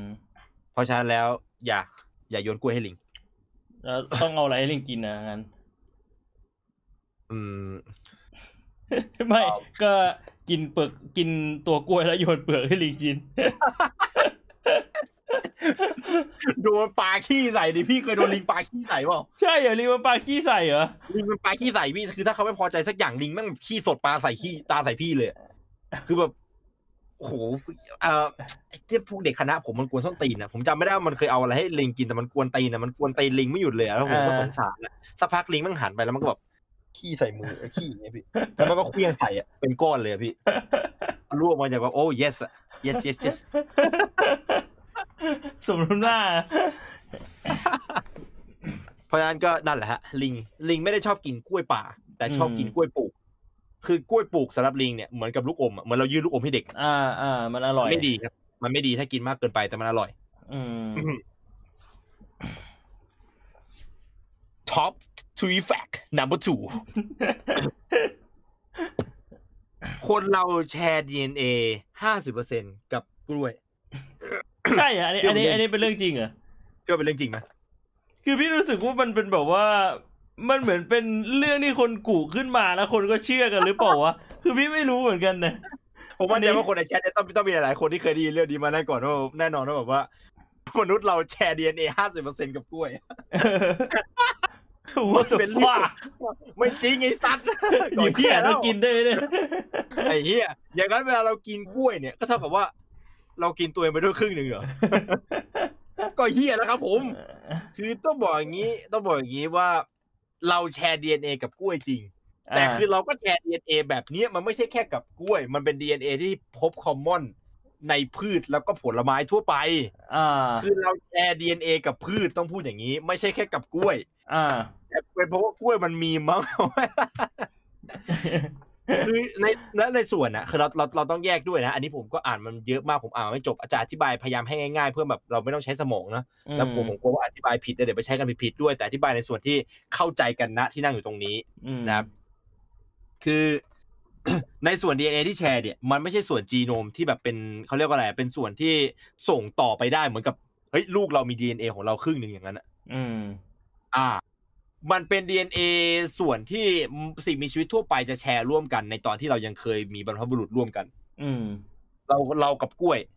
เคยบรรพบุรุษร่วมกันครับเออๆอันอันอันนี้พี่ก็ไปไปดูข้อมูลมาอืมเมื่อ หนึ่งพันห้าร้อย ล้านปีที่แล้วเรากับกล้วยมีพ่อคนเดียวกันอ่าแต่ หนึ่งพันห้าร้อย ล้านปีถัดมามันก็ไม่ใช่เป็นอย่างนั้นอีกแล้วถ้าเทียบกับลิงชิมแปนซีอย่างนั้นนะลิงชิมแปนซีเนี่ยมีโคเวอร์แบบว่า ดี เอ็น เอ ที่จับคู่ตรงกันเนี่ยเยอะกว่าสิ่งมีชีวิตอื่นเพราะว่าเราเพิ่งจะห่างพ่อแม่กับเขามาได้แค่ไม่กี่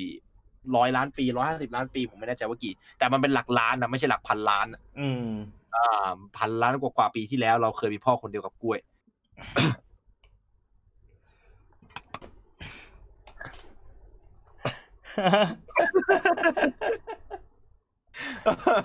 All Father Banana ไอ้ ดี เอ็น เอ ตรงเนี้ยมันถูก represent อยู่ในโปรตีน ดี เอ็น เอ ครับคือเป็น ดี เอ็น เอ ส่วนที่มันอ่าสิ่งมีชีวิตมีคอมมอนทั่วกันคือพวก ดี เอ็น เอ อ่า metabolism พวกอัตราการเผาผลาญพวก ดี เอ็น เอ โปรตีนที่สร้างเอนไซม์พวกนั้นน่ะซึ่งมันก็จะมีส่วนจุดที่เป็นคอมมอนอยู่เหมือนกันอืมอ่าสั้นๆเลยก็คือเรามีแค่ส่วนนี้นะส่วนโปรตีนอย่างเดียวเนี่ยตรงอยู่กับกล้วย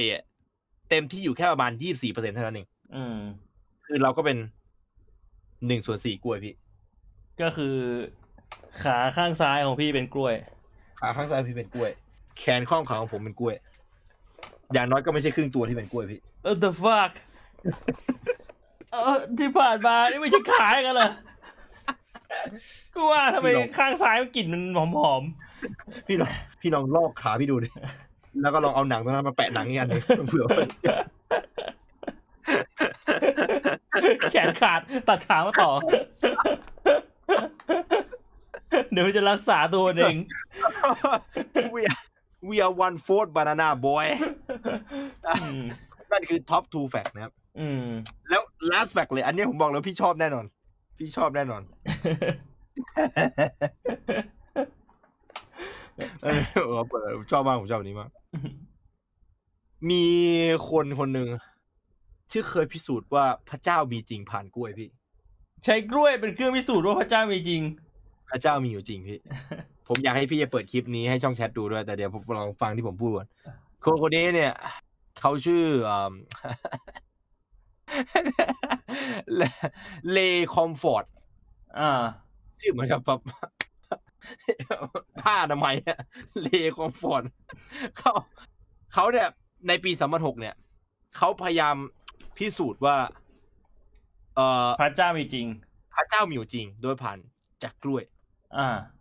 เมื่อปีสองพันหกนั้นนะครับคลิปถูกเอ่อเผยแพร่ในช่องของเด็กนะครับช่องของเด็กที่พยายามจะพูดถึงเรื่องของ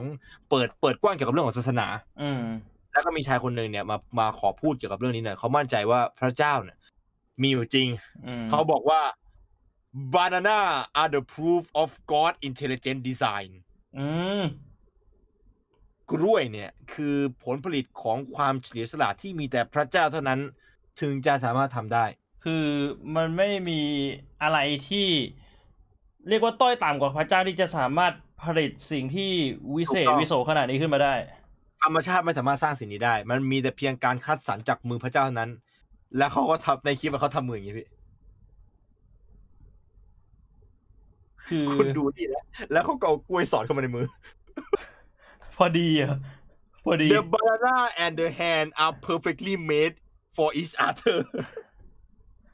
กล้วยกับมือของคนเนี่ยถูกทำมาให้ตรงต่อกันและกันคือขนาดเนี่ยพอดีเขาหยิบกล้วยขึ้นมาสูงแล้วเขาก็พูดเขาว่า behold behold this is the atheist nightmare จงดูเถิดนี่คือฝันร้ายของผู้ที่ไม่เชื่อในพระเจ้าเขาพูดอย่างนั้น non-slip surface ผิวที่ไม่หลุดออกจากมือ tap at the top จุดที่เอาไว้เปิดโดยเฉพาะสำหรับคน for easy opening convenient shape สำหรับถือไปไหนก็ได้แล้วมันก็เอียงเข้ามาสู่ใบหน้าของผู้ทานซึ่งก็คือมนุษย์ผลไม้นี้คือผลไม้ที่พระเจ้าสร้างสรรค์เพื่อมนุษย์พระเจ้ามีอยู่จริงครับเอเมนเอเมนพี่พี่เราเปิดดู Ray Comfort สองพันหก Historical Banana Argument แล้วมันจะมันจะมีคลิปภาพแต่อันแรกเลยพี่พี่เสิร์ชคำว่าเอ่อBanana Proof God พี่เสิร์ชว่า Banana Proof God เลยแล้วเข้าไปอันแรกเลยครับฮัฟฟี่โพสอ่ะ Banana Proof God Banana Proof God Ray Comfort on the banana in context เนี่ยเหรออันนี้มันเขียนว่าฮัฟฟี่โพสเว็บฮัฟโพสอ่ะพี่ Ray Comfort สองพันหก Historical Banana Argument ไม่อันนี้คือเสิร์ชใน Google หรือเสิร์ชใน YouTube เสิร์ชใน Google พี่ Banana Proof God banana proof god นี่ banana proof god เสิร์ชใน Google อันแรกเลยพี่เลขของพวกนี้พี่เราเปิดคลิปให้กับเหล่าวานอนดูแล้วพี่จะได้ทราบซึ้งต่อการมีอยู่แป๊บนึงนะขอขอเวลาแป๊บนึงนะขอเวลาแป๊บนึงเอ่อผมหาวิธีกันผมหาวิธีกันมันแบบป่าสับสับจอเปิดไม่ได้พี่ไม่มันมันสับจอได้แหละแต่ว่าอยากจะแบบว่าตัดให้มันสวยๆอืมเอ่อต้องเอามันมันยากอยู่เนี่ยยากอยู่พี่ยากอยู่เอาเป็นว่าเดี๋ยวผมเอามาทับหน้าในแป๊บหนึ่งนะนี่อันนี้จับเลยพี่จับเลยจับเลยจับเลยเดี๋ยวนะมันต้องใช่เลยพี่อันนี้ใช่เลย yes yes ปรับสีก่อนอ๋อ God made bananas คือเขาบอกว่าพระเจ้าเนี่ยสร้างกล้วยขึ้นมาเหรออ่าใช่พี่ลองลองลองฟังสิ่งที่เขาต้องต้องการจะพูดดูฮะHold this, Kurt. Behold the atheist's nightmare. Now, if you study a well-made banana, you'll behold the atheist's nightmare. คือฝันร้ายของคนที่ไม่เชื่อในพระเจ้า Find on the far side there are three ridges. On the close side, two ridges. If you get your hand ready to grip a banana, you'll find on the far side there are three grooves. On the close side, two grooves. The banana and the hand are perfectly made one for the other. เฮ้ยถ้าอย่างนี้มันเป็นกล้วยเล็บมือด่างมันก็ใส่เข้าไปไม่ได้ดิ You'll find the maker of the banana, Almighty God, has made it with a non-slip surface. It has outward indicators of inward contents: green, too early; yellow, just right; black, too late. Now, if you go to the top of the banana, you'll find, as with the soda can makers, they placed a tab at the top. So God has placed a tab at the top. When you pull the tab, the contents don't squirt in your face. You'll find the wrapper, which is biodegradable, has perforations. Notice how gracefully it sits over the human hand. Notice it has a point at the top for ease of entry. It's just the right shape for the human mouth. It's chewy, easy to digest, and it's even curved toward the face to make the whole process so much easier. Seriously, Kurt, the whole of creation testifies to the genius of God's creative hand.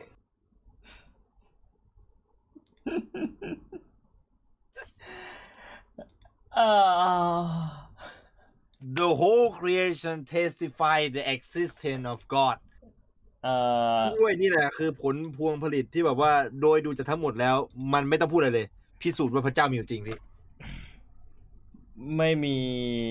ไม่มีข้อกังขาเลยไม่มีข้อกังขาไม่มีข้อสงสัยไม่มีข้อถกเถียงเลยนี่คือความจริง กล้วยเนี่ยถูกสร้างโดยพระเจ้าครับคือในตอนสมัยปีหนึ่งพันหนึ่งร้อยเจ็ดสิบที่เกิดสงครามครูเสดครั้งที่หนึ่งถ้านะตอนนั้นมีใครสักคนนึงหยิบกล้วยขึ้นมาแล้วบอกว่าพระเจ้าสร้างกล้วยสงครามจะจบลงเลยพี่อืมไม่ว่าจะเป็นยะโฮวาหรือจะเป็นแบบพระเจ้าศาสนาต่อให้เป็นบูดาเองอะเราเชื่อพระเจ้ามีท่านสร้างสิ่งนั้นขนาดพระพุทธเจ้ายังยังกำหนดให้จีวรเนี่ยเป็นเป็นสีเหลือง Holy shit ความจริงถูกเปิดเผย Oh my god ปฏิเสธพระที่บ้านท่านบูชากล้วยหยุดห้อยกางเขนห้อยเปลือกกล้วยเออเออสุดยอดว่ะพี่ผมพึงพอใจแล้วเมื่อได้เผยแพร่ศาสนากล้วยโอ้ my god one oh one fact had to say goodbye for now now you know how banana works in the real world one oh one fact สำหรับกล้วยผมผมผมแฮปปี้ป่ะพี่อันนั้นคือเรียกว่าเป็นเป็นเขาใช้คำว่าอะไรดีเป็นแฟกต์เกี่ยวกับกล้วยเหรอเป็นแฟกต์พี่อ่าก็คือว่าเอ้ยกล้วยทำอะไรได้บ้างมีประโยชน์อะไรบ้างอ่าประมาณนั้นทำอะไรได้บ้างประโยชน์อะไรบ้างในแง่ของเรื่องของประสิทธิภาพมันคือสิ่งที่เราต้องถกเถียงมากกว่าคือถามว่ามันทำได้จริงไหมมันทำได้จริงแต่ถามว่ายาจริงๆใช้ได้ดีกว่าไหมมันก็ต้องแง่อยู่แล้วกล้วยมันไม่ใช่ยาคือมันแค่มีคือในตัวยามันก็มีส่วนผสมแบบเดียวกับกล้วยแต่มันแค่มากกว่าแล้วมันก็คอนเซนเทรตมาเพื่อทำมาเพื่อแก้แผลโดยเฉพาะทุกอย่างก็ยังเป็นโปรเซสที่เกิดขึ้นได้ไวกว่าบรรเทาเพื่อสิ่งนั้นแต่ในขณะที่เปลือกกล้วยมันไม่ได้ถูกทำมาเพื่อสิ่งนั้นนะมันแค่มันดันมีสิ่งนั้นอยู่แล้วมันก็ช่วยได้ถ้าสมมติว่ามันไม่มียาจริงๆแล้วคุณดันไปติดอยู่ในป่าแอฟริกาบางทีหรือไปติดอยู่ในคอสตาริกาแล้วคุณแบบโดนเอ่อเอ่ออะไรตัวอะไรสักอย่างกัดมาไม่แน่ใจว่าทำอะไรดีมีกล้วยอยู่ ก็อย่างน้อยมันก็ดีกว่าไม่มีอะไรเลยถูกอย่างน้อยก็อย่างน้อยก็ยังดีกว่าไม่มีอะไรเลยแล้วกล้วยเป็นสิ่งหาง่ายมากครับนะตอนนั้นคือแบบว่าดันเกิดแบบโดนอะไรขึ้นมาจริงๆแบบมันเป็นโดนอะไรขึ้นมาที่รู้สึกว่ามันต้องใช้เปลือกกล้วยอืมอย่างนั้นมันก็มีแล้วถือว่าจำไว้เป็นความรู้ฮะจำไว้เป็นความรู้ครับผมอืมในส่วนต่อมาเราจะมาพูดถึงประวัติศาสตร์ของกล้วยกันอืมเราพูดถึงเรื่องราวของกล้วยซึ่งกล้วยเนี่ยมีเรื่องราวมากกว่าที่ใครหลายคนคิดแน่นอนนะครับเป็นผลไม้ที่ในสมัยอดีตเรียกว่าผลไม้ลึกลับเลยก็ว่านะมิสซิสซิปปีใช่อืมคือเรื่องราวเป็นยังไงอาจจะเริ่มเราจะพูดถึงเมื่อไหร่ดีกว่าต้องต้องบอกก่อนว่าไอ้กล้วยที่ปัจจุบันที่พวกเรากินกันเนี่ยกล้วยที่มันหวานๆเนี่ยตะกี้นายได้พูดไปแล้วมันไม่เหมือนกล้วยป่าคือผมไม่รู้ว่าคนในช่องแชทเนี่ยอายุเท่าไหร่กันบ้างนะครับผมแต่ว่าถ้าเป็นเด็กๆคนที่อายุไม่เยอะเนี่ยน่าจะไม่เคยเจอกล้วยที่มีเมล็ดคือเดี๋ยวนี้เวลากินกล้วยจะสังเกตว่ามันไม่มีเมล็ดเลยเมื่อก่อนเนี่ยเวลากินน่ะจะมีโอกาสเจอเมล็ดกล้วยอยู่นะเป็นเป็นเมล็ดแบบสีดำๆแข็งๆเลยคือแบบกินกล้วยแบบว่านิ่มๆอยู่เคี้ยวหยุบหยุบหยุบอยู่ๆแม่งแบบกัดโดนแบบเมล็ดกล้วยฟันเกือบแตกมันโคตรแข็งอ่ะเมื่อก่อนอ่ะเวลากินอ่ะจะเจอบ่อยมากแต่ปัจจุบันคือมันมันไม่เจอแล้วอ่ะว่ามันมันเกิดมาจากการที่เอ่อมันมีสายพันธุ์อยู่สายพันธุ์หนึ่งเนี่ยถูกเรียกว่าเอามาใช้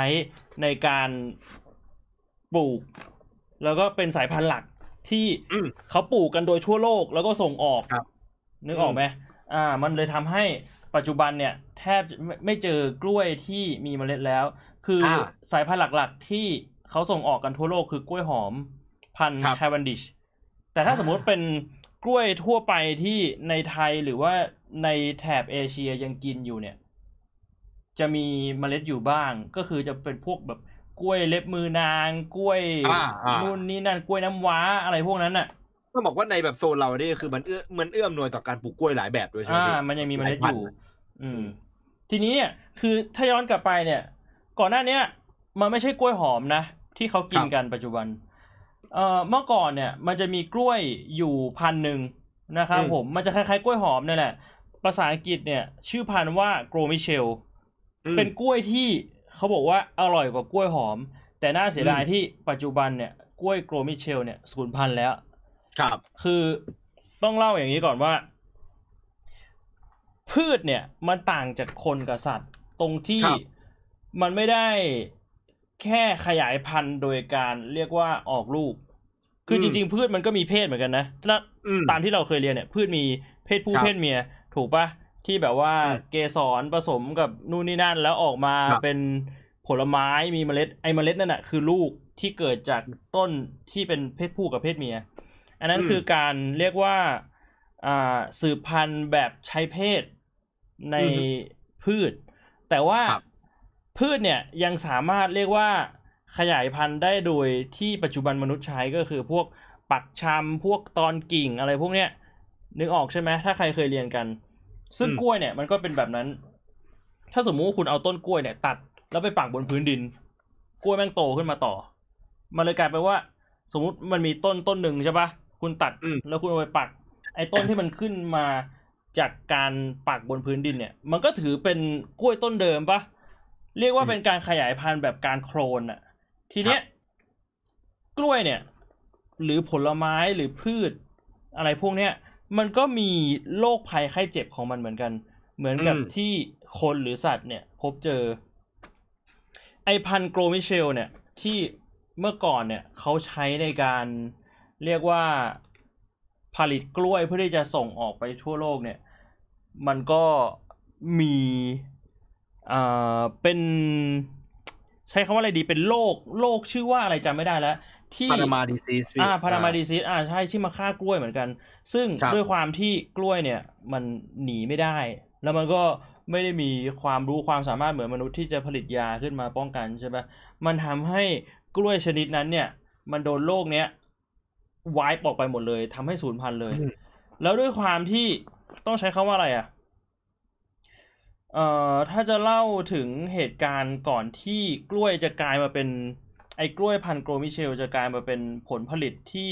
ถูกผลิตเยอะแล้วก็ส่งออกไปทั่วโลกเนี่ยมันต้องบอกว่ามันเกิดจากช่วงยุคออกล่าอาณานิคมยุคออกล่าอาณานิคมเนี่ยประเทศที่ต้องการจะผลิตกล้วยส่งออกไปทั่วโลกเนี่ยเขามีไอเดียว่าเฮ้ยเราจะทำยังไงดีถึงจะหาพื้นที่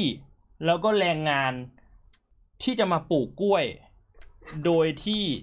เราไม่ต้องเสียเงินเขาก็ใช้วิธีทางการทหาร สมมุติแบบมีประเทศมหาอำนาจอยู่ประเทศหนึ่ง ต้องการจะปลูกกล้วยแต่ว่าไม่ต้องการจะใช้แผ่นดินของตัวเองส่งทหารไปเอาปืนจ่อแล้วบอกว่า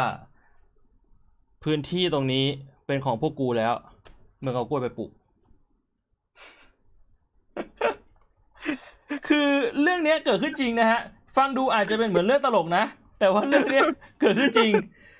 มันเกิดขึ้นกับประเทศแถบลาตินอเมริกันคือ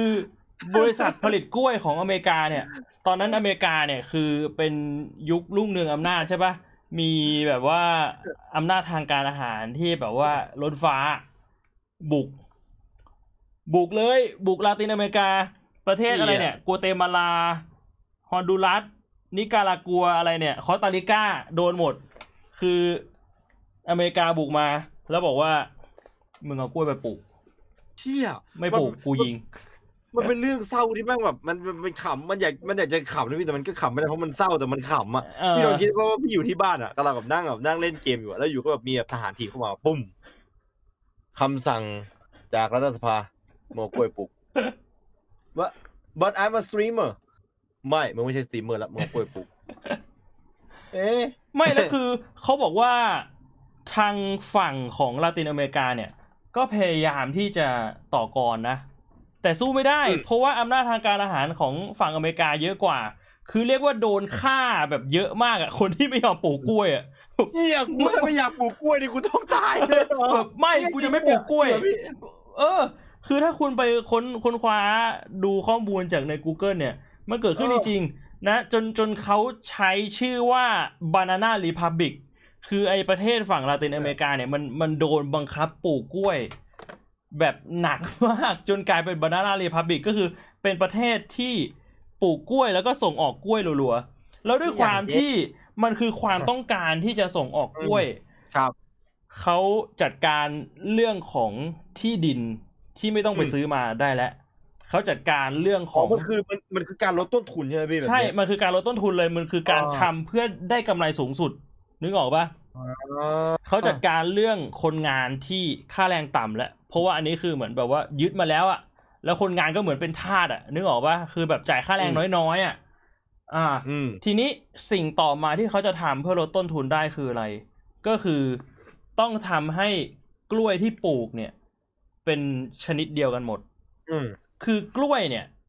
มันก็เหมือนผลไม้อื่นๆมันมีหลายชนิดครับอย่างในไทยอย่างเงี้ยที่เราเจอมันก็มีกล้วยหอมกล้วยน้ำว้าเล็บมือนางใช่ซึ่งพอมันมีหลายชนิดเนี่ยวิธีการปลูกเนี่ยต่างกันกล้วยชนิดนี้อาจจะต้องใช้ดินแบบนี้ต้องใส่ปุ๋ยแบบนี้นู่นนี่นั่นพอมันมีความต่างเนี่ยมันต้องใช้ต้นทุนเยอะเพื่อที่จะบอกว่าเฮ้ยต้องทำให้กล้วยแต่ละชนิดแม่งอุดมสมบูรณ์เขาก็เลยเปลี่ยนเลยบอกว่าปลูกแค่กล้วยชนิดนี้โกลมิเชลแม่งปลูกโกลมิเชลกันแบบทั้งประเทศห้า ห้าประเทศหกประเทศแถวนั้นน่ะปลูกแต่กล้วยชนิดเนี้ยนึกออกปะแล้วถ้าที่คุณเคยเรียนกันน่ะการที่คุณปลูกพืชซ้ำๆอ่ะมันเกิดอะไรขึ้นมีปัญหากับดินหนึ่งอือสองคือพอเจอเอ่อไอ้ตะเกียเนี่ยที่บอกว่าเป็น Panama Panama disease อ่ะก็คือโรคที่มันมาโจมตีกล้วยพันธุ์เนี้ยกล้วยไม่ตายหมดเลยคือถ้าสมมุติมันเป็นกล้วยหลายๆสายพันธุ์น่ะสายพันธุ์หนึ่งโดนโจมตีสายพันธุ์อื่นอาจจะไม่โดนนึกออกไหมแต่ด้วยความที่มันปลูกพันธุ์เดียวกันหมดมันก็เลยโดนโจมตีแล้วทีเนี้ยปัญหาคือไอเขาเรียกว่าโรคกล้วยชนิดเนี้ยแม่งเป็นโรคที่กว่าจะแสดงออกว่าเอ้ยไอ้กล้วยต้นเนี้ยมันติดโรคแล้วนะติดไปนานแล้วใช้เวลาเป็นเดือนแล้วก็แพร่พันธุ์ไปแล้วด้วยใช่ก็คือ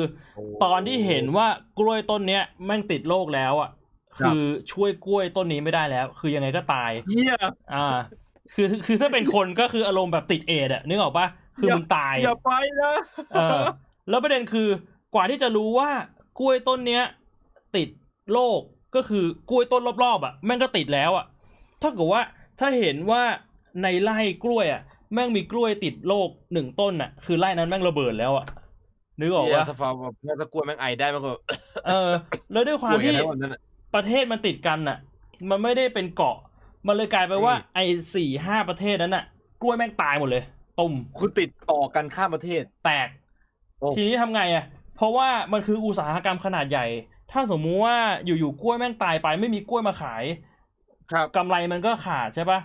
เขาก็เลยพยายามที่จะหาสายพันธุ์ใหม่มาทดแทนซึ่งไอสายพันธุ์ใหม่เนี่ยก็คือกล้วยสายพันธุ์ Cavendish ที่เรากินกันอยู่ในปัจจุบันซึ่ง Cavendish เนี่ยต้นกำเนิดมันมาจากประเทศอังกฤษคือจริงๆเนี่ยอังกฤษก็ไปรับมาจากจีนอีกทีนึงในสมัยก่อนแต่ว่าอังกฤษเนี่ยคือเหมือนพยายามมาเรียกว่าแพร่พันธุ์ไม่ใช่แพร่พันธุ์ดิเขาใช้คำว่าอะไรอ่ะเขาใช้คำว่าพยายามหาแม่พันธุ์ที่มันดีที่สุดอะนึกออกปะคือสมมติได้กล้วยมาแล้วก็พยายามแบบว่าปลูกหลายๆต้นหลายๆต้นหลายๆเจเนเรชันมาจนมาเจอพันธุ์ที่มันดีที่สุดก็คือเป็นพันธุ์ที่หวานอร่อยแล้วก็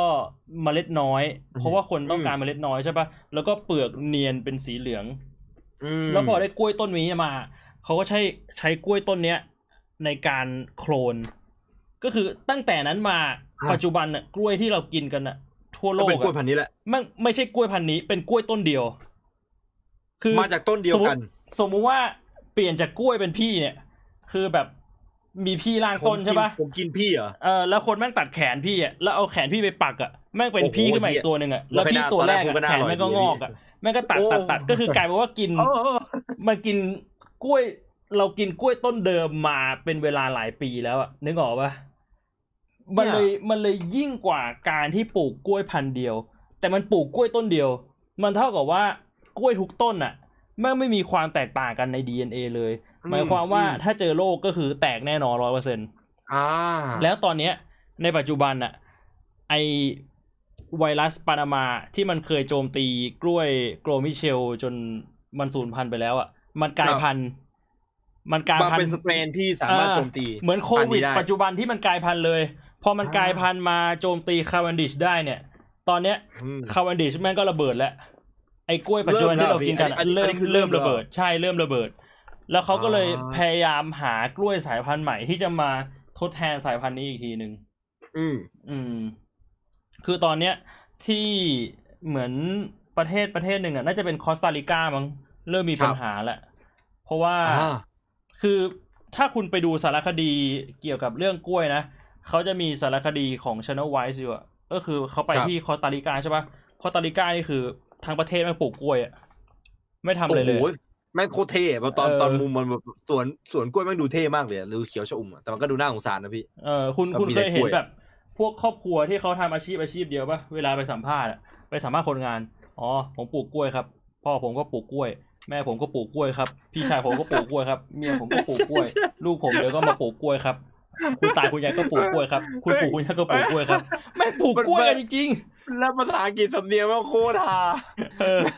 มีมีมามาไม่ใช่เขาไม่ใช่เขาไม่ใช่เขามีมีมามา we go on banana มีมีป้าป้า we we banana มี brother me and me son we go on banana ใช่แล้วคือมันมันมันเป็นปัญหาหนักเลยตอนเนี้ยเพราะว่าอะไรคือต้องบอกก่อนว่ามันเป็นปัญหาหลายๆปัญหาที่มันเชื่อมโยงกันล็อกอยู่ด้วยกันจะแก้ปัญหาหนึ่งแม่งต้องแก้อีกปัญหาหนึ่งนึกออกปะมันเลยทำให้ตอนเนี้ยเป็นปัญหาใหญ่แต่ว่าแก้ไม่ได้อืมก็คือปัญหาหลักๆตอนเนี้ยที่เขาคอนเซิร์นกันมันมีสองเรื่องคือเรื่องโมโนคัลเจอร์กับเรื่องของ consumer behaviorเรื่องของโมโนคัลเจอร์นี่คืออะไรเรื่องของโมโนคัลเจอร์ก็คือเรื่องของการที่ปลูกกล้วยแค่สายพันธุ์เดียวหรือว่าแค่ชนิดเดียวเลยก็คือการที่มันไม่มีความแตกต่างทางพันธุกรรมเลยทางชีวภาพอ่าใช่ใช่มันทำให้เวลาเจอปัญหาอย่างเงี้ยเจอโรคโรคเดียวแม่งแบบไวป์เอากล้วยทั้งหมดใช่เรียกว่าธุรกิจก็คือดับเลยก็ว่าได้แล้วก็เราก็จะอดอดกินกล้วยไปอีกประมาณชั่วอายุคนจนกว่าจะหาพันธุ์ที่มาทดแทนได้เป็นความเสี่ยงแต่ทีนี้อย่างที่บอกไงแหละเอ้าถ้าสมมติว่าไอโมโนคัลเจอร์หรือไอการปลูกกล้วยชนิดเดียวมันเป็นปัญหาใหญ่ทำไมเราไม่ปลูกกล้วยหลายๆชนิดล่ะปัญหาก็คือกล้วยเนี่ยเขาปลูกมาเพื่อขายถูกไหมฮะในปัจจุบันคนเนี่ยหรือ consumer behavior เนี่ยพฤติกรรมในการซื้อกล้วยของคนปัจจุบันเนี่ยคือติดไปแล้วว่ามันต้องเป็นกล้วยหอมคือบ้านเราอ่ะอาจจะยังเห็นความแตกต่างของกล้วยบ้างว่าแบบเฮ้ยมันมีกล้วยหลายสายพันธุ์มันมีขนาดเล็กขนาดใหญ่รสชาติต่างกันแต่ถ้าสมมุติว่าคุณไปดูที่อเมริกาเนี่ยอเมริกาเนี่ยเขาไม่รู้เลยนะเว้ยว่ากล้วยแม่งมีอยู่หลายแบบคนอเมริกันเนี่ยคือรู้ว่ากล้วยแม่งมีอยู่แค่อย่างเดียวคือกล้วยหอมต้องยาวแล้วก็ผิวเรียบสีต้องเหลืองรสชาติต้องเป็นแบบนี้ถ้าสมมุติคุณเอากล้วยอันอื่นไปขายเขาก็ไม่กินเพราะว่ามันคือพฤติกรรมที่แบบว่าเขาทำเป็นประจำนึกออกป่ะและปัจจัยคือเป็นฮาร์ดคอร์ behavior ด้วยนะเพราะว่ากล้วยเนี่ยเป็นผลไม้ที่ขายดีที่สุดในในในในในคือถ้าเป็นสภาพเหมือนแมคโครเราวอลมาร์ทอ่าคือในวอลมาร์ทเนี่ยสิ่งที่ขายดีมากที่สุดคือกล้วยไม่ใช่น้ำเปล่าไม่ใช่เหล้าไม่ใช่เบียร์ไม่ใช่น้ำเปล่าไม่ใช่โคลาไม่ใช่ถุงก๊อบแก๊บไม่ใช่แบบว่าขนมขบเคี้ยวแต่เป็นกล้วยแล้วคุณคิดดูดิวอลมาร์ทมันเป็นบริษัทที่ใหญ่มากสินค้าอันดับหนึ่งต้องถูกเปลี่ยนน่ะเขาไม่ยอมอยู่แล้วถูกป่ะมันก็จะมีปัญหาเกิดขึ้นเพราะว่ามันจะไม่ได้ส่งผลกับแค่แบบคอนซูเมอร์เนี่ยแต่ส่งผลกับผู้ผลิตด้วยเพราะเขาไม่ได้กำไรเขาก็คงต้องเซโนมันเลยกลายไปว่าตอนเนี้ยมันลำบากเลยไม่รู้ว่าจะแก้ปัญหานี้ยังไงคือมีทางเดียวอ่าครับมีทางเดียวก็คือตอนเนี้ยเขาพยายามให้นักวิทยาศาสตร์เนี่ยพยายามหาสายพันธุ์กล้วยสายพันธุ์ใหม่ที่จะมาทดแทนสายพันธุ์นี้ที่มันทนต่อไอ้โรคปานามาได้แล้วก็อร่อยผิวเนียนไม่งั้นก็คือต้องต้องหาวิธีแบบเจเนเจเอ่อเจเนเจเนติคอลลี่โมดิฟายคือแบบว่าเอ่อตัดต่อพันธุกรรมเพื่อให้อ่าเพื่อให้กล้วยตัวนั้นมันกันได้ซึ่งก็ยากอีกเช่นเดียวกันใช่มั้ยพี่ใช่ในลักษณะนี้เวลามันมีน้อยด้วยคือเขาบอกว่าตอนเนี้ยโปรเซสของการหากล้วยสายพันธุ์ใหม่คืออะไรรู้มั้ยเขาจะปลูกกล้วยแล้วก็พยายามเอากล้วยเนี่ยมาบดเพื่อหาเมล็ดเนื่องจากว่าเขาเนี่ยในในสมัยเมื่อประมาณ ห้าหกสิบ ปีที่ผ่านมาเนี่ยเราปลูกกล้วยเพื่อหากล้วยที่ไม่มีเมล็ดถูกป่ะแม่งกลายไปว่าปัจจุบันน่ะไอ้กล้วยพันธุ์ที่ปลูกๆกันน่ะ ถ้าจะปลูกกล้วยเพื่อที่จะหาเมล็ดกล้วยอ่ะต้องปลูกประมาณหลายหมื่นต้นเพื่อที่จะหาเมล็ดมาปลูกต่อนึกออกป่ะมันเลยกลายมันเลยกลายเป็นกรรมวิธีที่เสียเวลามากคือเราต้องปลูกกล้วยเยอะมากๆแล้วก็เอากล้วยมาบดแล้วก็หาเมล็ดแล้วเอาเมล็ดตรงนั้นน่ะไปปลูกต่อเพื่อให้มันเกิดความหลากหลายทางพันธุกรรมแล้วพอปลูกขึ้นมาเนี่ยเราก็ต้องรอกล้วยแม่งโตขึ้นมาใช่ป่ะแล้วเราก็ดูว่าไอ้กล้วยพันธุ์เนี้ยแม่งอร่อยหรือเปล่าแม่งมีเมล็ดเยอะไหมแล้วแม่งสามารถทนต่อโรคภัยไข้เจ็บได้หรือเปล่าถ้าไม่ได้ก็ต้องทำโปรเซสนี้ไปเรื่อยๆหาเมล็ดกล้วยใหม่แล้วก็มาปลูกใหม่แล้วก็ไปดูว่ากล้วยแม่งเป็นยังไงบ้างอะไรเงี้ยซึ่งเขาบอกว่าโปรเซสแต่ละรอบอะใช้เวลาประมาณสามเดือนแล้วตอนเนี้ยก็ยังหากล้วยสายพันธุ์ใหม่ที่จะมาแทนไม่ได้เออเชี่ยมันเป็นปัญหาหนักมากจากเรื่องของเราพูดเรื่องกล้วยๆกลายเป็นปัญหาเชิงโครงสร้างนะแบบเนี้ยอันเนี้ยเขาเรียกปัญหาเชิงโครงสร้างที่เหมือนกับนะตอนนั้นมันทำเพราะเพียงเพราะผลประโยชน์ของนายทุนใช่ใช่อ่าคือมันไม่ได้เกี่ยวกับว่ากล้วยเนี่ยเป็นผลไม้ที่ดีหรืออะไรเลยแต่ว่ามันเกี่ยวกับที่ว่าทุกคนนะตอนนั้นนะเออแม่งประโคมกันว่ากล้วยแม่งดีไดเอทคือหมอนะตอนนั้นนะแบบเตรียมกันมาเลยผมจำได้เลยคือประวัติศาสตร์ของมันคือการเตรียมกันมาว่าเออทุกคนต้องโฆษณาโรงพยาบาลแม่งต้องโฆษณานะตอนนั้นนะว่ากล้วยแม่งดีเพราะว่านะตอนนั้นรัฐแม่งมีผลประโยชน์กับนายทุนที่เป็นเจ้าของบริษัทกล้วยคือเขาต้องการที่จะแบบตีแผ่กล้วยเพราะว่ากล้วยตอนแรกมันราคาแพงมากแล้วเป็นสินค้าที่ติดตลาดไปแล้วคือก่อนหน้านี้กล้วยลูกนึงหาซื้อยากมากแล้วก็เลยเป็นปัญหาที่บอกก็คือเกิด Banana Republic ปัญหาแรกเลยคือ Banana Republic คือคิดดูถ้าเป็นคุณคุณจะทำไงวะพ่อโดนฆ่าเพราะว่าไม่ยอมปลูกกล้วยอ่ะที่มันโคตรแย่เราเราไอ้เหี้ยเราเราเอาเรื่องจัดๆเลยนะเราเป็นพนักงานแบงก์อย่างนั้นอ่ะแล้วอยู่วันนึงก็แบบมีคนเดินเข้ามาแล้วก็บอกว่าแบงค์เนี่ยกำลังจะถูกเปลี่ยนเป็นสวนกล้วยแล้ว อะไรหนูคิดดู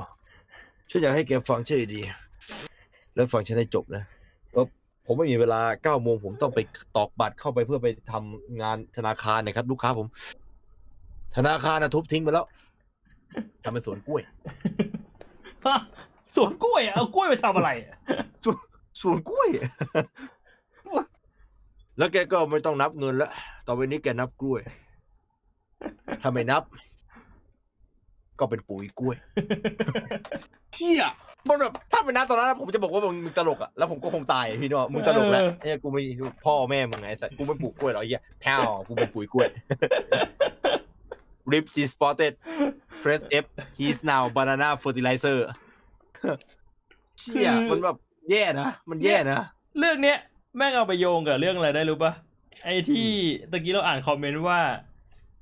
เขาเขาอยากให้เราพูดเรื่องที่ว่าประวัติศาสตร์แม่งสอนอะไรเราได้บ้างอ่ะอ่าเอออันนี้แม่งคือแบบว่ามันคือประวัติศาสตร์เลยนะแม่งประวัติศาสตร์เรื่องกล้วยๆอ่ะมันมีหลายอย่างที่เกิดขึ้นใน process มากเลยนะเพื่อที่จะทำให้เกิดสิ่งนี้ขึ้นแบบผลประโยชน์ของนายทุนเพราะจริงๆแล้วกล้วยมันก็ถ้ามันเลือกปลูกหลายสายพันธุ์มันก็คงจะดีกว่านี้นะพี่มันมันก็คงมีพอมีขายแต่ก็อาจจะแบบว่าไม่ได้ให้ผลประโยชน์ในทุนขาดนั้นปัญหาคือมันช่วยคนหลากหลายประเทศแล้วมันเยอะมากเลยนะจากแบบแมปถ้าสมมติว่าใครได้ไปดูคลิปนะครับเดี๋ยวว่าคิดว่าน่าจะต้องแปะคลิปเอาไว้ซะหน่อยในในในอันนี้นะเพราะคลิปอันนี้คือยังจำได้อันอื่นบางทีก็ลืมลืมบ้างแต่อันนี้ไม่ไม่น่าพลาดเราควรจะแปะคลิปอันนั้นนะที่พี่สอนผมดูไอ้ที่แบบว่า this is a female this is a male and they have sex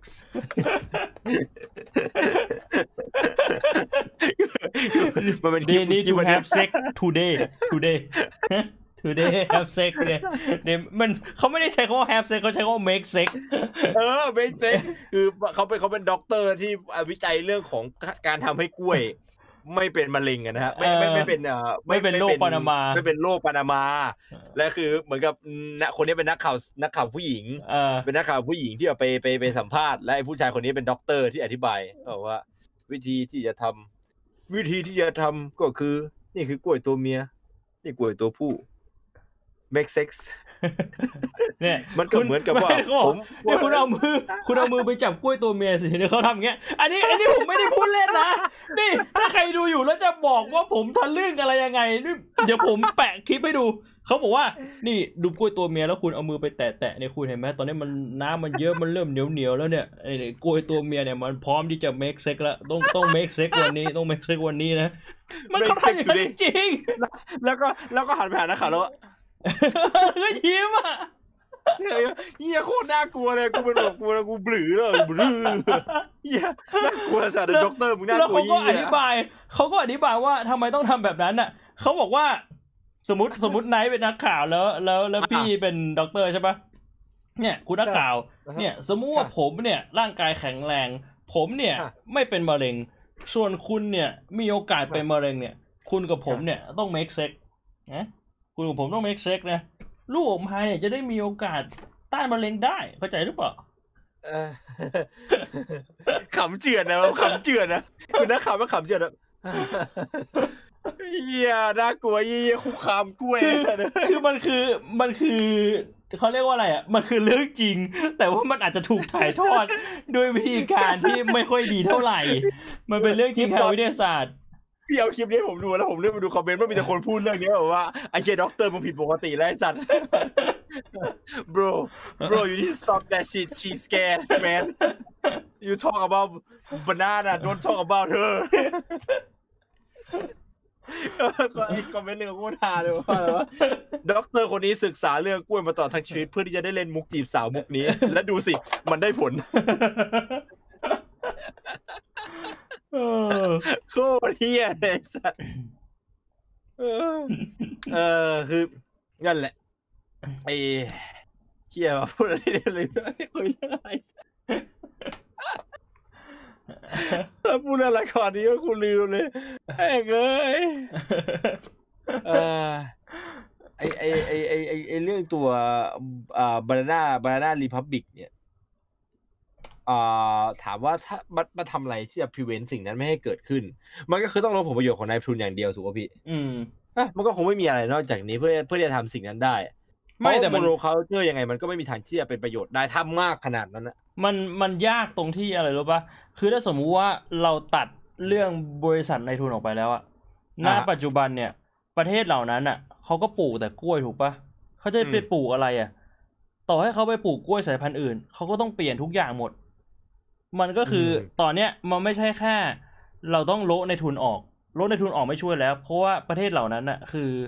เรียกว่าเขาเขาเอ็กซ์เพิร์ททางด้านการปลูกกล้วยสายพันธุ์นี้ไปแล้วอ่ะถ้าคุณไปเปลี่ยนให้เขาไปปลูกกล้วยสายพันธุ์ใหม่อ่ะเขาต้องเปลี่ยนทุกอย่างหมดแต่ด้วยความที่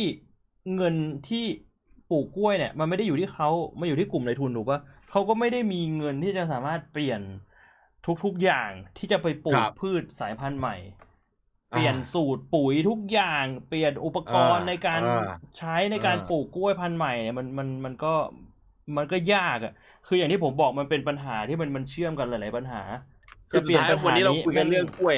เออแล้วก็มาจบที่ปัญหาเชิงโครงสร้างพี่มันคือปัญหาเดียวกันกับที่มีในประเทศเติร์ดปาเติร์ดเติร์ดเวิลด์ทุกที่เลย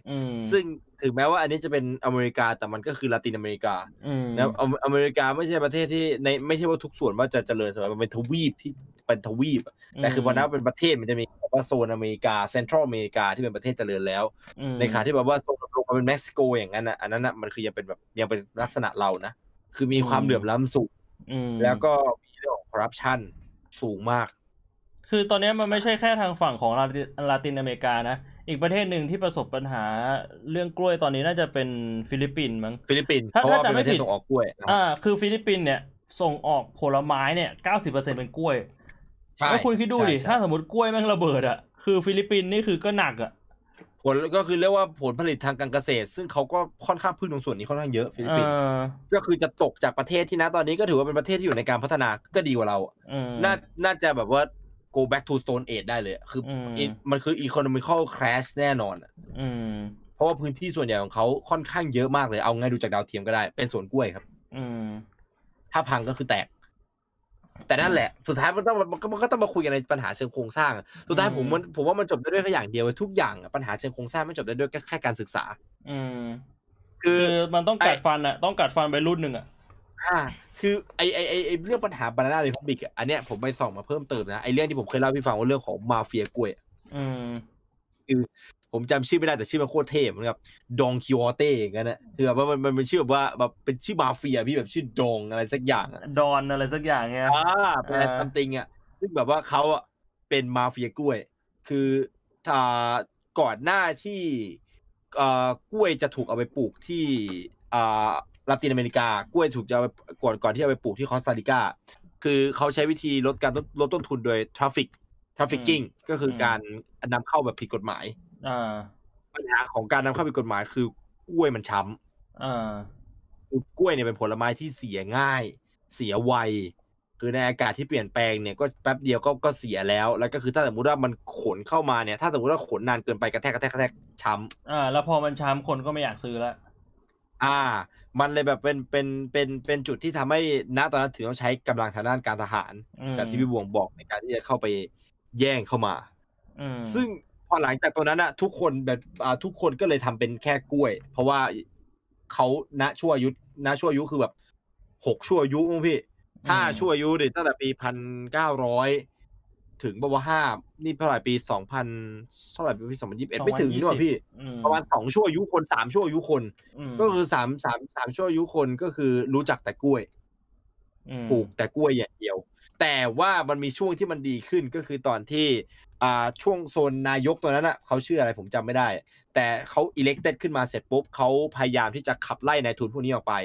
แล้วก็ใช้เงินของรัฐเนี่ยซื้อพื้นที่ดินพวกนี้กลับมาแล้วก็เอาไปให้กับครอบครัว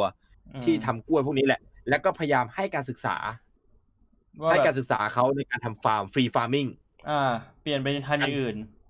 การทำเกษตรแบบมีประสิทธิผลนะเหมือนเกษตรในไทยอ่ะคือเอาเด็กในคณะผมอ่ะจบไปเป็นเด็กเกษตรเยอะมากเลยนะพี่คือจบไปแบบว่าทำเกษตรกรเป็นเกษตรกรกันเยอะมากเลยเพราะว่ามันเอาความรู้ตรงนี้แล้วคือเกษตรกรอ่ะแม่งรวยมากพี่คือถ้าสมมติว่าทำเก่งๆนะทำระบบดีๆเลยอ่ะแบบว่ามันรวยมากเพราะว่าประเทศเราเป็นประเทศส่งออกผลผลิตซึ่งหลายประเทศเลยมองว่าประเทศโซนเอเชียเนี่ยคือยินดีที่จะรับผลผลิตจากเอเชียเพราะว่าเป็นผลผลิตเลอค่าผลไม้อย่างทุเรียนแตงโมอย่างเงี้ยในไทยเราขายไปข้างนอกข้าวขายไปข้างนอกแม่งรวยอ่าซึ่งเพื่อนผมหลายคนอ่ะเป็นเกษตรกรใช้ความรู้ที่ไปสั่งสมมากับสถาปัตยกรรมเนี่ยแหละนั่งทำเกษตรกรซึ่งไอ้ณตอนนั้นน่ะมันใช้การได้พี่ก็คือเขาซื้อที่ดินให้ความรู้กับพวกชาวคอสตาริกาแต่ว่าสุดท้ายก็คือจบที่นายทุนก็คือนายทุนไปฟ้องรัฐซึ่งณตอนนั้นรัฐหัวกับนายทุนก็อยู่ๆนายกคนนี้ก็โดนเด้งออกแล้วก็โปรเจกต์นี้ก็ถูกล้มเลิกสุดท้ายที่ดินก็นะก็อย่างที่พี่เห็นนั่นแหละก็สวนกล้วยกลายเป็นสวนกล้วยก็เป็นสวนกล้วยอยู่ดี เพราะว่ามันง่ายๆเลยก็คือรัฐเขาก็กลัวเสียเสียผลประโยชน์จากตรงนี้ที่ว่าไม่มีประเทศไหนเยอะเท่านี้นะพี่ เก้าสิบสี่เปอร์เซ็นต์ น่ะของ household มีกล้วยในไทยยังไม่มีเลยในไทยเรามีถึงครึ่งหรือเปล่าบ้านเนี่ยในครึ่งใครมีกล้วยอยู่ที่บ้านนะตอนนี้บ้างคือคนอเมริกาในตรงเซ็นทรัลอเมริกานะฮะ เก้าสิบเปอร์เซ็นต์ ของ household มันเยอะมากเลยนะตีไปว่าหนึ่งร้อยล้านน่ะหนึ่งร้อยล้านคนอย่างนั้นสมมุติหนึ่งร้อยล้านคนหนึ่งร้อยล้านบ้าน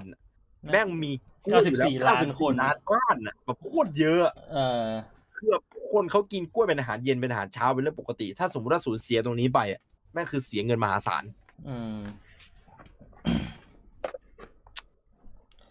มันเบยบอกว่าเป็นปัญหาเชิงโครงสร้างสุดท้ายมันก็คือต้องจำกัดอำนาจของนายทุนแล้วก็ให้การศึกษาเพื่อให้เขาหลุดออกมาจากการทำได้แค่กล้วยมันมันทำได้ยากมากเลยนะว่าจริงๆแล้วอ่ะมันก็เหมือนว่ามันมันใช้คำว่าอะไรดีอ่ะปัจจุบันในทุนก็คุมทุกอย่างไว้หมดอ่ะครับมันไม่ใช่ว่าคนส่วนใหญ่มองว่าในทุนไม่ดีต้องเปลี่ยนอะไรเงี้ยแต่คนส่วนใหญ่มองว่าแบบไม่รู้ด้วยซ้ำว่าไอ้ระบบที่เขาอยู่ถูกสร้างโดยในทุนแล้วเขาโดนเอาเปรียบยังไงเขาไม่รู้ด้วยซ้ำเนื่องจากว่าเขาไม่มีการศึกษาเนี่ยหรอปะพอเขาไม่รู้อ่ะเขารู้แค่ว่าเวลารัฐจะเปลี่ยนระบบอ่ะก็แบบเฮ้ยทำไมมาเปลี่ยนวิถีชีวิตความเป็นอยู่ของเราเราอยู่มาแบบเนี้ยทำไมทำไมอยู่ๆมาเปลี่ยนเพราะว่าถ้าเปลี่ยนอ่ะมันหมายถึงเขาต้องลำบากนึกออกปะถึงแม้ว่าจะในระยะสั้นถึงแม้ว่าเอ้ยรัฐมองว่าในระยะยาวอ่ะชีวิตความเป็นอยู่ของคนน่าจะดีขึ้นแต่ว่าในระยะสั้นอ่ะแน่นอนว่าการเปลี่ยนแปลงอ่ะมันมันนำผลเสียมาอยู่แล้วมันเทคเอฟเฟกต์มาเลยทันทีแล้วพอพอเขาไม่รู้ว่าระยะยาวอ่ะ แม่งจะดีขึ้นยังไงแต่ระยะสั้นเขารู้แน่ๆว่าแม่งลำบากลงอ่ะเขาก็ไม่ยอมอีกมันก็เลยกลายเป็นว่าบางทีนายทุนก็ลอยตัววะเออแล้วนายทุนก็แบบว่าเหมือนแบบหลบขึ้นฟ้าแล้วก็ปล่อยให้รัฐโดนโดนเบลมโดยคนที่เขาต้องเปลี่ยนแปลงอะไรเงี้ยอ่ามันก็มันก็ยากสมมติว่าอ่ะตัดไปมาหน้า Republic เราไม่สามารถแก้ปัญหาที่นายทุนได้แก้ปัญหาที่ระบบพี่ monoculture อืมซึ่งมันก็โยงกับ consumer behavior consumer behavior นะเอาจริงแล้วผมว่าไม่ยากเท่าไหร่ผมว่า consumer behavior ไม่ไม่ยากสุดท้ายสามวันนี้โยงติดกันนะเราบอก consumer behavior ไม่ยากเพราะว่าเราใช้ลักษณะของเอ่อ stereotype เราใช้ลักษณะของการแบบว่าประชาสัมพันธ์บอกว่าเอ้ยสิ่งนี้แม่งดีโอ้ยโอ้โหนักวิทยาศาสตร์คิดคิดค้นกล้วยขึ้นมาเพิ่มกล้วยนี้ดีกล้วยนี้ดีสุดท้ายแล้วคนเริ่มมีออปชั่นให้เลือกแล้วก็เปลี่ยนไปทำให้มันสามารถเปลี่ยนจากโมโนคัลเจอร์ที่แบบปลูกกล้วยชนิดเดียวไปปลูกกล้วยหลายชนิดได้ก็ประจบที่นายทุนอยู่ดีเพราะว่าต้นทุนเยอะขึ้นเยอะขึ้นน่าจะเยอะขึ้นมากเลยปกติแปลว่าเป็นสี่ สี่แปลงก็แบบเป็นสี่ สี่ สี่ สี่เพื่อให้เกิดความห่างกันระหว่างแปลงอีกไม่จะเป็นแบบสี่แถวยาวสี่แถวยาวต้องเป็นแบบสี่ สี่ สี่ สี่แล้วก็เป็นสี่ สี่ สี่ สี่อย่างเงี้ยเพื่อให้เกิดการระหว่างห่างกันระหว่างแบบไอไอระบบชีวภาพระบบพันธุกรรมต้องเพิ่มต้นทุนซึ่งอ่าเสียเสียต้องต้นทุนเยอะขึ้นอีกเยอะนี่ว่าสมมติว่าเสียไปกลมสี่เท่าอย่างนั้นก็ไม่ยอมเสียมานั่งทำมาร์เก็ตติ้งขายสินค้าใหม่อีกอืมก็แบบเฮ้ยเออกล้วยพันธุ์ใหม่ก็ดีนะอร่อยดีลองแบบกินบ้างลองเปลี่ยนแปลงบ้างอะไรอย่างเงี้ยถ้าลูกค้าไม่ซื้อมาร์เก็ตติ้งไม่ดีก็หนักอีกเสียค่ามาร์เก็ตติ้งไปแล้วสินค้าขายไม่ออกอะไรแบบเนี้ยเรื่องพวกนี้มันไม่ได้จบอยู่แค่กล้วยนะเรื่องพวกนี้มันจบอยู่ที่ปัญหาโครงสร้างเชิงทั่วไปเลยเนี่ยเราเราเราเบรกทรูจากเรื่องกล้วยเนี่ยมันเป็นเรื่องปัญหาเชิงโครงสร้างนั่นคือสิ่งที่แบบรีไซต์อินในทุกทุกอย่างที่เราเห็นในระบบนายทุนอืมเอ่อเซเว่นอีเลฟเว่นอย่างนั้นอะระบบนายทุนคือมันไม่มีสิทธิ์คอน sumer behavior เราติดไปแล้วถ้าจะให้เราเลิกเข้าเซเว่นจะทำได้ไหมไม่ง่ายที่เขาบอกว่าเซเว่นเนี่ยคือค่าร้านโชว์หวยหมดอ่ะอย่างนี้ตัวเล็กตายหมดดีแต่ว่าอ้าวแล้วปกติเราไปร้านโชว์หวยหรือเราเข้าเซเว่นนะร้านโชว์หวยแบบสินค้าดูเก่าๆไม่มีแอร์อยู่ข้างถนนเกาะฝุ่นเกาะหมดเซเว่นมันเดินเข้าไปโอ้โหแอร์เย็นไฟแบบสว่างเห็นชัดเจนทุกอย่างพนักงานบริการดีอะไรอย่างเงี้ยเออมันก็ปัญหามันเป็นปัญหาเชิงโครงสร้างที่บ่นกันว่าอ่ะถ้าทำไงย้อนกลับไปไอ้เหี้ยแบบ go back I wanna be monkeyตุ้งตุ้งตุ้งตุ้งตุ้งตุ้งตุ้งตุ้งตุ้งมันก็ต้องย้อนกลับปัญหาหน้าสุดคือการศึกษาครับถ้าสมมุติว่าเราทำให้อาม่าศึกษาได้ว่าวิธีการสร้างร้านโชว์หวยที่เหมาะสมที่แม่งดีคือยังไงมันก็จะเป็นร้านโชว์หวยที่มีคุณภาพมันอาจจะเป็นร้านโชว์หวยโง่ๆแต่สินค้าคุณภาพดีเพราะว่าสิ่งสำคัญที่สุดคือสินค้าต้องคุณภาพดีสิ่งที่ร้านโชว์หวยมีดีกว่าเซเว่นคืออะไรคือการที่เราสามารถไปกวนตีอาม่าได้มาขอกล้วยหน่อยตุ้งตุ้งตุ้งตุ้งตุ้งตุ้งตุ้งอ้าวฮ่ามาซื้อแต่กล้วยไอ้มันซื้ออย่างอื่นบ้างเลยซื้อแฟบไปบ้างสิเจ้าแฟบไปทำอะไรแต่กล้วยเจ้าแฟบไปล้างกล้วยหรือไงมาข้อดีเราไม่สามารถเราเราเราเราไม่เขาเราคงไม่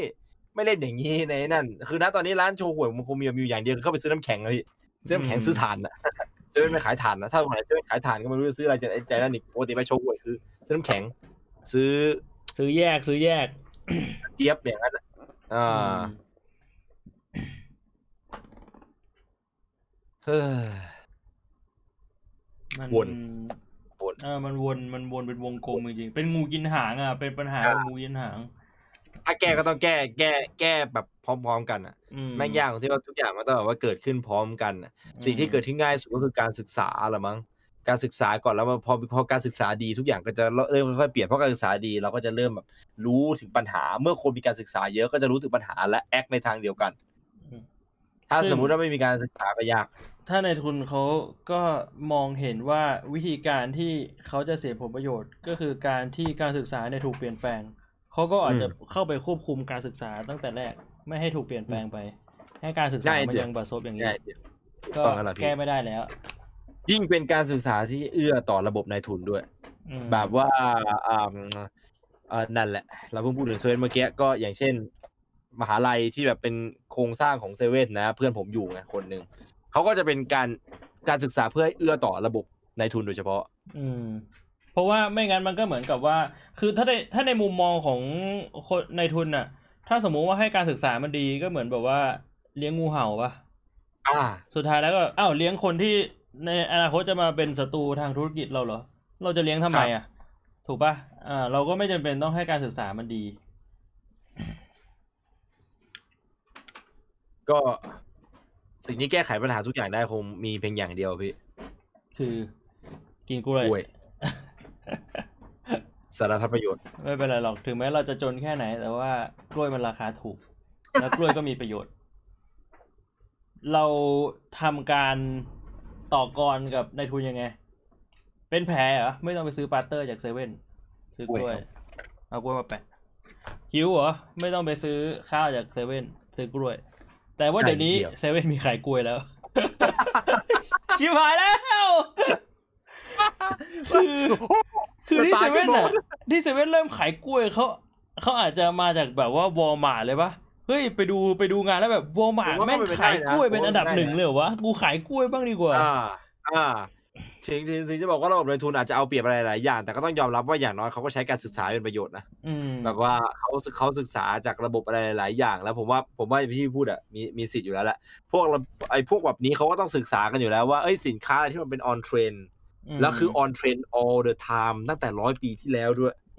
คือตั้งแต่ปีหนึ่งพันเก้าร้อยแปดสิบคือมันเป็นสินค้าที่ติดท็อปมาตลอดนั่นกี่ปีแล้วพี่สี่สิบปีแล้วอะที่กล้วยเป็นสินค้าติดท็อปสิบอ่ะมันจะมีมันจะเป็นอะไรที่เราไม่ขายอ่ะ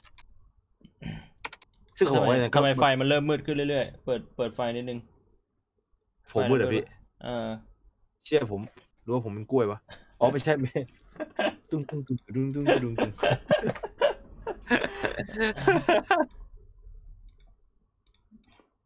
เอ้ยแย่อย่างนี้แล้วพี่ไม่แต่ว่าเอ้ยพี่ว่าเรื่องเนี้ยมันน่าพูดเลยนะยังไงพี่คือในมุมนึงอ่ะพี่ไม่รู้ว่ามันมันแย่แค่ไหนอ่ะในทุนผิดแค่ไหนอ่ะเพราะว่าสุดท้ายแล้วอ่ะมันก็คือตลาดเสรีป่ะอืมเออมันเหมือนว่ามันมันมันคงจะต้องมีความบาลานซ์ละมั้งเราไม่ควรจะเสรีเกินไปแต่เราก็ไม่ควรจะมีกรอบที่แบบว่าตีให้แบบว่าทำนู่นทำนี่แทบไม่ได้เลยอ่ะอืมอืมอืมอืมอืมอืมมันก็มีอะไรน่าพูดอยู่หลายอย่างนะพี่ในประเด็นเนี้ยอืมเชี่ยเลยเฮ้ยปฏิเสธนายทุนย้อนกลับไปเป็นกล้วยทำไม่ได้หรอกแค่คิดก็ปวดหัวแค่คิดก็ปวดหัวแล้ววะเราเราเราเริ่มต้นมาด้วยการล้างสมองสุดท้ายเราก็กลับมาปวดสมองแย่จริงๆนะเออตัวอย่างที่ดีของเรื่องนี้เลยผมอยากหยิบอยากหยิบพี่คนหนึ่งที่รู้จักกันที่ร้านคาเฟ่คาเฟ่มามาคุยด้วยเลยพี่ไอเรื่องไอเรื่องไอเรื่องไอเรื่องตลาดไม่ไม่ไอตลาดผูกขาดเนี่ยบ้างแบบอ่าเรื่องเบียร์พี่ได้เรื่องคาเฟ่บ้างที่เขามีกฎหมายคาเฟ่ที่น่าสนใจน่าสนใจคือที่เขาบอกว่าถ้าจะคาเบียร์เนี่ยต้องต้องคาเบียร์อย่างน้อยเท่าไหร่อ่าใช่ใช่แล้วคือแบบว่าผู้ที่ทำคาเบียร์ร้านเล็กๆก็ไม่มีทางกระทำได้อยู่แล้วอ่ะมันมีแต่นายทุนที่จะทำในสเกลนั้นอ่ะคือเราไม่ได้จะขายมันเป็นแบรนด์แบบโหไม่ไหวไม่มีภาพแล้วตอนนี้เหมือนว่าไม่ใช่แค่เรื่องเบียร์อย่างเดียวเรื่องกัญชาที่จะเริ่มทำให้ถูกกฎหมายก็จะเป็นในรูปแบบเดียวกันนี่ใช่ปะถ้าจะปลูกกัญชาต้องปลูกได้เยอะมากๆถึงจะปลูกได้อะไรแบบเนี้ยไม่งั้นก็ไม่ได้อยู่ดีป่ะพี่เข้าใจถูกหัวจำไม่ได้แล้วเรื่องกัญชาเออผมก็ยังไม่ผมก็ยังได้ไปดูมาเหมือนกันเรื่องกัญชาแต่เห็นแบบที่สยามเพิ่งเดินผ่านมาเห็นแบบแม่งขายกันแล้วแบบร้านแบบอันนั้นน่าจะกัญชงมั้งตอนเนี้ยอันนั้นเป็นกัญชงป่ะเขาเขียนเมนูว่ากัญชาข้างหน้าพี่อืมเป็นแบบเพื่อนดื่มกัญชาโซดาแบบอืมมันก็คือการผูกขาดอ่ะนะอืมน่าสนใจนะพี่พอดแคสต์เรื่องของหัวหัวเรือหัวข้อเรื่องผูกขาดน่าสนใจน่าสนใจน่าสนใจแล้วกล้วยวันนี้เราจะมีอะไรคุยกันยังไงพี่น่าจะไม่มีแล้วมั้งเรื่องกล้วยเนี่ยใช่ไหมก็ฝากเอาไว้เราเราจะโยงไปที่เรื่องอื่นได้แล้วแต่ก็คงไม่ได้มีอะไรมากครับพี่อืมเอาจริงแล้วจบแบบเริ่มเริ่มด้วยการล้างสมองแล้วแบบจบด้วยการแบบสมองตึงนี่แม่งรู้สึกเศร้าใจ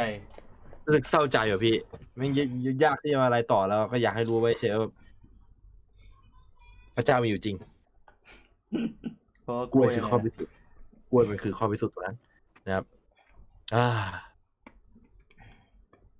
เชื่อผมก็ยังอยากกินกล้วยอยู่ดีพี่ใช่เหรอคือตอนที่ก่อนพูดอะคืออยากกินกล้วยตอนจบก็คืออยากกินกล้วยเดี๋ยวนี้พวกกล้วยน้ำว้ากล้วยเล็บมือนางมันยังมีขายทั่วไปปะถ้าถ้าสมมติว่าไปตลาดตลาดตลาดสดอะพี่มีตลาดสดมีกล้วยเล็บมือนางกล้วยน้ำว้าผมไม่ค่อยไม่ค่อยเห็นนะฮะอาจจะไม่ค่อยได้ดูแต่กล้วยเล็บมือนางอะผมเห็นแต่มันน้อยลงมากเลยนะอืมเอ่อแต่ก่อนตลาดแถวเจริญนครนะตลาดแถวบ้านยายผมอะคือแบบไปแล้วคือขายปกติเดี๋ยวนี้ไปไม่ค่อยเห็นเท่าไหร่เห็นบ้างไม่เห็นบ้างเดี๋ยวได้เห็นพวกพวกแปรรูปมากกว่าพี่พวกกล้วยกล้วยทอดอะแต่พี่เฉยๆกับกล้วยพี่ไม่ได้ชอบอะไรมากก็กินได้แต่จริงๆอ่ะพี่ไม่ชอบกล้วยหอมนะพี่ชอบกล้วยกล้วยน้ำว้ากล้วยเล็บมือนางมากกว่าผมชอบกล้วยเล็บมือนางอร่อยกว่าอร่อยกล้วยเล็บมือนางโคตรอร่อยเลยแต่กล้วยน้ำว้าผมไม่ชอบมันแบบเนื้อๆแปลกๆเออกล้วยกล้วยหอมมันคือมันมันพอดีสุดเว้ยพี่กล้วยหอมมันคือพอดีสุดแบบอ่าแบบคือมันพอกินลูกนึงไปมันคือพอดีมื้อเลยอ่าอ่าคือเราจะสามารถแบบกินคีนัวได้อีกสักหน่อยนึงเหมือนพวกธัญพืชนิดนึงแล้วก็กินน้ำคือแบบมื้อนั้นคือผอมอืมได้สารอาหารแจวโอเคงั้นก็น่าจะหมดแล้วบ้างวันนี้ครับผมเรื่องกล้วยๆที่จบลงแบบไม่ค่อยกล้วยเท่าไหร่นะก็อย่าลืมจำคุณประโยชน์ของกล้วยไปนะครับต่อจากนี้ใครเรียนรดฮะพกกล้วยไปด้วยนะครับครับใครไปจะไปทำอะไรที่อันตรายกล้วยไปด้วยนะครับพกกล้วยไว้พกกล้วยไว้ก็พกกล้วยไว้เคยเคยดูโฆษณาทิฟฟี่ไหมพี่ทิฟฟี่แผงสีเขียวทิฟฟี่อันนี้แบบแบบกล้วยผิวสีเหลืองกล้วยจะไปเล่นสเก็ตบอร์ดพกกล้วยไว้ เพื่อแบบว่าหกล้มหัวเข่าถลอกจะได้รีบมีเปลือกกล้วยมาทาถูทาถูหนาวก็ปอกกล้วย เอากล้วยมาห่ม ฝนตกก็กางร่มหนาวก็ปอกกล้วย กล้วยหอมสิครับกล้วยหอมผิวสีเหลืองทานอร่อยอืมฝากเอาไว้ฝากเอาไว้นะครับสำหรับใครที่เรียกว่าทุกวันนี้ถ้าสมมติว่าใครมีชีวิตที่เร่งรีบอ่ะนะกล้วยเนี่ยคืออาหารทางออกนะถ้าสมมติว่าคุณไม่ได้รังเกียจมันนะแล้วก็แบบไม่ซีเรียสกับการทานอะไรก็ได้นะเป็นอาหารทางออกที่ไม่ต้องกินทุกวันก็ได้กินแบบว่าให้แบบสารอาหารแบบเอาเอาที่แบบประเภทแบบคนตื่นสายอ่ะไอ้พวกคนตื่นสายที่ไม่ต้องวิ่งไปทำงานแล้วไม่มีเวลาทานอะไรเลยพกกล้วยไว้ซะหน่อยดีครับทานซะหน่อยช่วยได้ช่วยได้แล้วก็อย่าลืมนะฮะทุกครั้งที่คุณกินกล้วยเนี่ยรำลึกถึงบุญคุณของคนที่ปลูกกล้วยที่เขาต้องหลั่งเลือดเสียที่ดินมาเพื่อจะปลูกกล้วยให้คุณแปดสิบกว่าปีแล้วครับคุณอาจจะไม่รู้จักเขาจอร์แดนชายอายุยี่สิบที่พ่อเขาปลูกกล้วยมาตอนที่เขาเห็นปู่ของเขาปลูกกล้วยมาตอนที่เขาเห็นทวดของเขาเนี่ย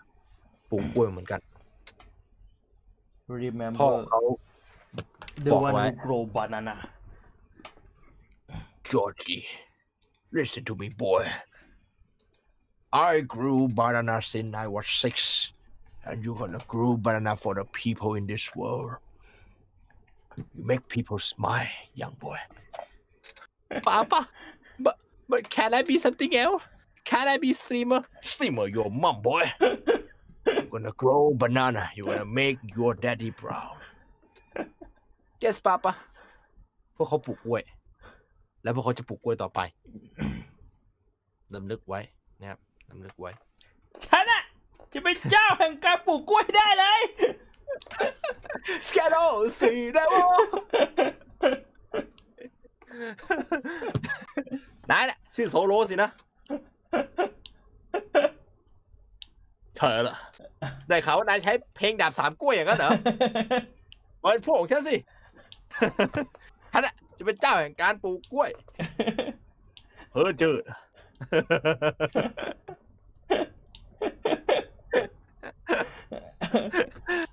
อ่าครับเรื่องกล้วยกล้วยของซีนายพอดแคสต์ อี พี สามสิบสี่ครับก็คงต้องจบลงแต่เพียงเท่านี้นะครับฝากเอาไว้กับเรื่องราวทั้งเอ่อขำขันและขมขื่นครับผมนะให้ได้จดจำไว้จารึกเอาไว้ให้เราได้เรียนรู้จากอะไรสักอย่างจากกล้วยบางคนก็อาจจะได้เรียนรู้ในคุณค่าบางคนก็จะได้เรียนรู้ในเรื่องของประวัติศาสตร์ที่จะต้องเก็บจำนะฮะก็ คิว แอนด์ เอ มาพี่มาครับค เข้าสู่ช่วง คิว แอนด์ เอ กันสักหน่อยดีกว่านะครับผ่านพ้นไปกับเรื่องนี้ใครมีคำถาม อะไรที่เก็บไว้ในใจถามมาได้นะฮะถ้ารู้ก็จะตอบไม่รู้ก็จะพักกินกล้วยครับผม ทำไมกล้วยถึงต้องเป็นสีเหลืองกับเขียวสีม่วงหรือแดงไม่ได้จริงๆในพันกล้วยมีสีแดงนะครับในพันกล้วยมีสีแดงแล้วก็เหมือนมีสีอมฟ้าๆด้วยมั้งถ้าผมจำไม่ผิดจริงๆแล้วกล้วยมีหลายสีมากเลยนะเพียงแต่ว่ามันไม่ใช่กล้วยที่นิยมกันเท่านั้นเองครับรสชาติไม่อร่อยครับอืมคือกล้วยกล้วยกล้วยที่เขาทานกันแล้วเขารู้สึกว่ามันถูกปากคนโดยทั่วไปโดย average นะฮะก็คือก็คือกล้วยหอมที่เรากินอยู่ปัจจุบันนี่แหละอ่าแต่คือจริงๆแล้วมีกล้วยหลากสีมากเลยครับมีกล้วยสีแบบเขียวเขียวเขียวอือแล้วก็มีคือสุกแล้วก็ยังเขียวอืออยู่กินพิซซ่าหน้ากล้วยผิดไหมครับไม่ผิดแค่เชี่ย abomination ไอ้สัสเอเรติกกับพี่บอกเลยกินเป็นสับปะรดบนสับปะรดบนพิซซ่าผมยังโอเคนะกล้วยบนพิซซ่านี่คืออยากให้กูเห็นนะไอ้สัสนี่กูจะเรียกคนอิตาลีมามาเมียใส่มึงไงไอ้สัสเมาเมาเมีย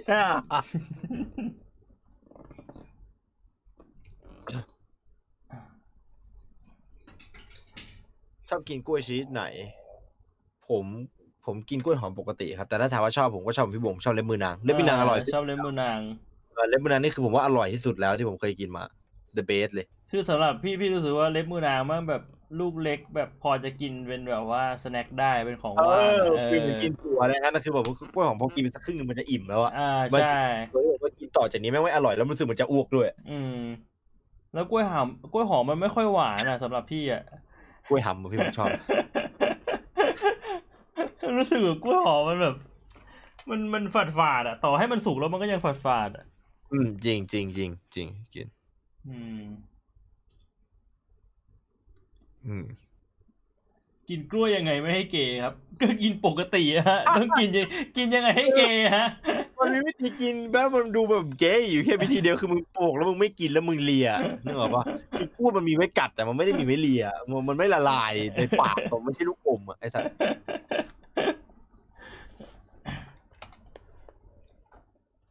กล้วยกับช็อกโกแลตไปด้วยกันได้ไหม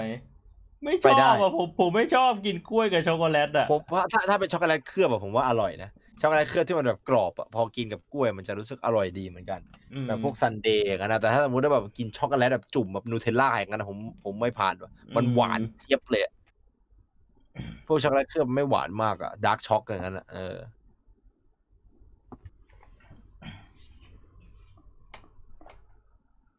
เวลาอยากให้พูดเรื่องของผึ้งด้วยครับประวัติยาวนานเหมือนกันอืมอืมมันก็คงจะมาครับสักมันก็อาจจะมาหรือมันอาจจะไม่มาแต่ใดก็แล้วแต่คิดยังไงกับไอติมกล้วยมันก็อร่อยดีครับแต่ผมไม่ชอบกล้วยแปรรูปนะพี่ชอบปะพี่ไม่ชอบกล้วยไม่ชอบไม่ชอบผมผมผมไม่ค่อยชอบอ่าสิ่งแปรรูปครับแบบสตรอเบอรี่อบแห้งอย่างนั้นนะสตรอเบอรี่ก็คือสตรอเบอรี่อ่ะผมไม่ค่อยชอบสตรอเบอรี่อบแห้งอ่าพวกกับแอปเปิลที่มันเป็นแอปเปิลเคลือบน้ำตาลอย่างนั้นอ่ะผมก็ชอบแอปเปิลเฉยๆอ่ะไม่ค่อยชอบพวกผลไม้แปรรูปไม่ค่อยผ่านกล้วยกล้วยแคร์กล้วยบดชีอะไรก็แล้วแต่เอาไปทำเป็นอย่างอื่นผมไม่ชอบหมดเลยเอ้ยแต่พี่ชอบสองอันนั้นนะพี่ชอบกล้วยแคร์กับกล้วยบดชีผมไม่ชอบทั้งคู่เลยรู้สึกหวาน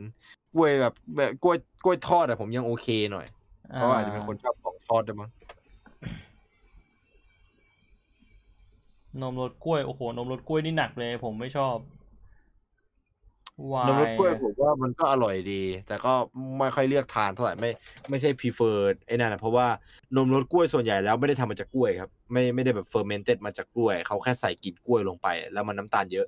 อืมคือเวลาผมทานนมผมจะเลือกทานนมที่ที่ค่อนข้างจะไอ้นั่นโลในเรื่องน้ำตาลหน่อยนึงหวานน้อยอ่ะแบบจืดแบบจืดเลย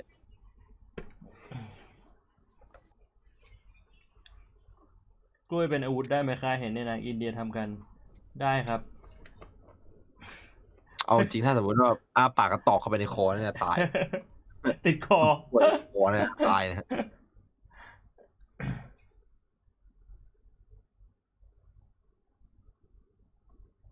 เมืองนอกมีคติที่เกี่ยวกับกล้วยเหมือนง่ายแบบปอกกล้วยเข้าปากไหมครับน่าจะไม่มีนะคำติดปากที่พูดมันจะมันน่าจะมีแบบง่ายเหมือนอย่างอื่นเนี่ยเออพิซซ่าเค้กเงี้ยเหมือนง่ายเหมือนเค้ก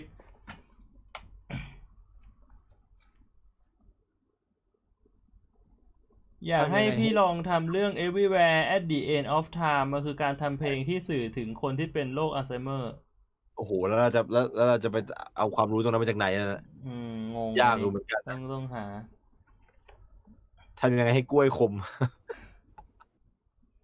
เหล่ากล้วยเหรอหนักขี้บ่ายเหี้ยโคตรหลอนปอกกล้วยออกมาแล้วเอาคัตเตอร์มาเหลาอิดอิดอิดหลอนชิบหาย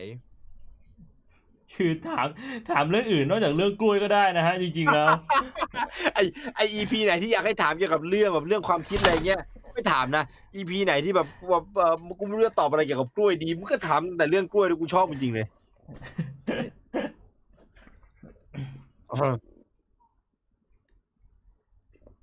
กล้วยหนึ่งหวีมีห้าอันกินอะไรดีไม่ต้องกินนะมั้งกล้วยกินอย่างอื่นดีกว่าหิวส้มตำฮะช่วงนี้แต่มึงไม่ได้กินหรอกส้มตำเดี๋ยวมึงได้หม่ำส้มตีนนะ พี่บ่วงเคยเป็นกล้วยไหมครับ What the fuck จริงๆก็ถ้าถ้าจะไม่ผิดได้เป็นชาติที่สี่สิบห้าที่แล้วอ่ะเคยเป็นกล้วยอันนั้นอันนั้นคือชาติก่อนหรือชาติหลังจากที่เป็นกุ้งพี่น่าจะก่อนนะก่อนก่อนที่จะเกิดเป็นกุ้งก็เป็นกล้วยมาก่อนเชี่ยเฉียบเชี่ยเว้ยอะไรวะเนี่ย พี่เป็นอะไรมาบ้างวะเนี่ยเมื่อกี้เห็นมีคนบอกว่าอยากให้ทำเรื่องวิจารณ์เรื่องศิลปะเหรอเฮ้ยเออนี้น่าสนใจนะคือว่าเรื่องเรื่องนี้มันเป็นมันเป็นการถกเถียงกันที่แบบว่าแต่ละฝ่ายมันก็มีเหตุผลที่ฟังขึ้นนะจะวิจารณ์กันเรื่องอะไรก่อนดีกว่า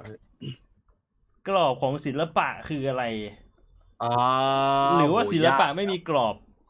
อะไรก็เป็นศิลปะได้ผมไม่เชื่อในเรื่องนั้นดิผมเชื่อว่าทุกอย่างมันจะมีกรอบอยู่หนึ่งอย่างเสมอกรอบในที่นั้นก็คือเป็นกรอบที่มึงจะต้องห้ามไปละลานคนอื่นอืมแบบศิลปะสามารถใช้โจมตีผู้คนได้แต่มันต้องห้ามแบบห้ามแบบละลานชีวิตอะพี่ละลานชีวิตแบบเหี้ยละลานชีวิตอะอื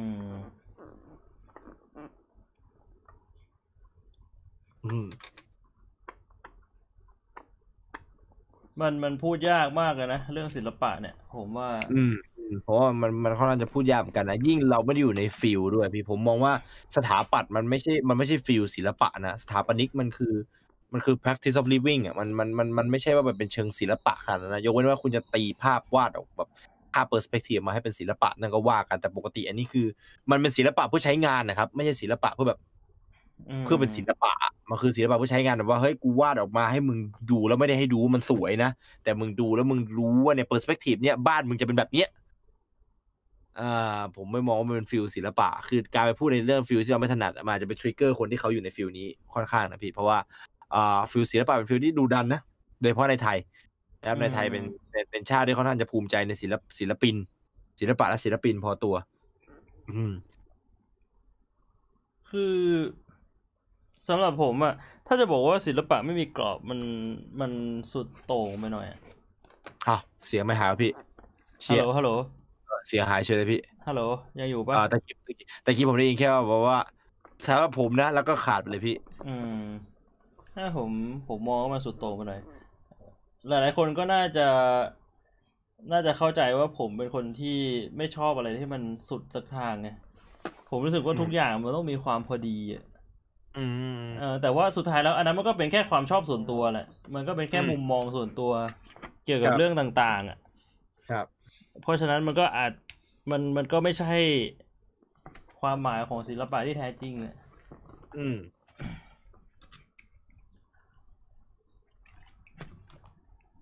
แต่ถ้าพูดถึงเรื่องของศิลปะเนี่ยตอนนี้มันมี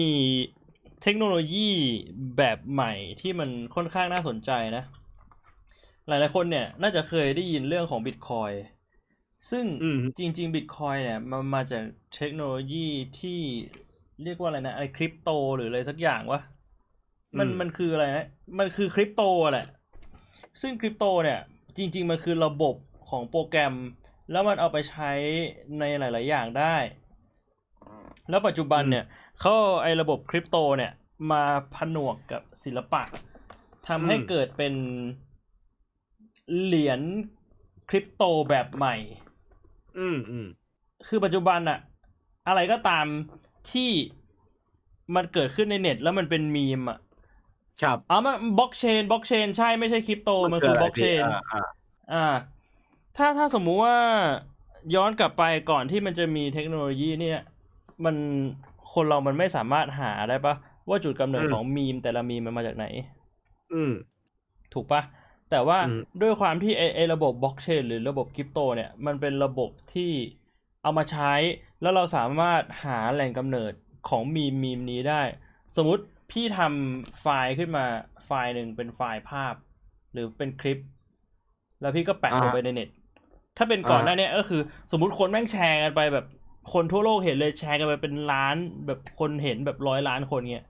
สุดท้ายแล้วมันก็ไม่รู้ว่าจุดกำเนิดจริงๆอ่ะมาจากพี่ถูกป่ะเพราะคนแม่งแชร์กันไปหมดแล้วอ่ะคือจะหามันก็อาจจะหาได้แต่มันอาจจะหาได้ยากมากๆโดยเฉพาะ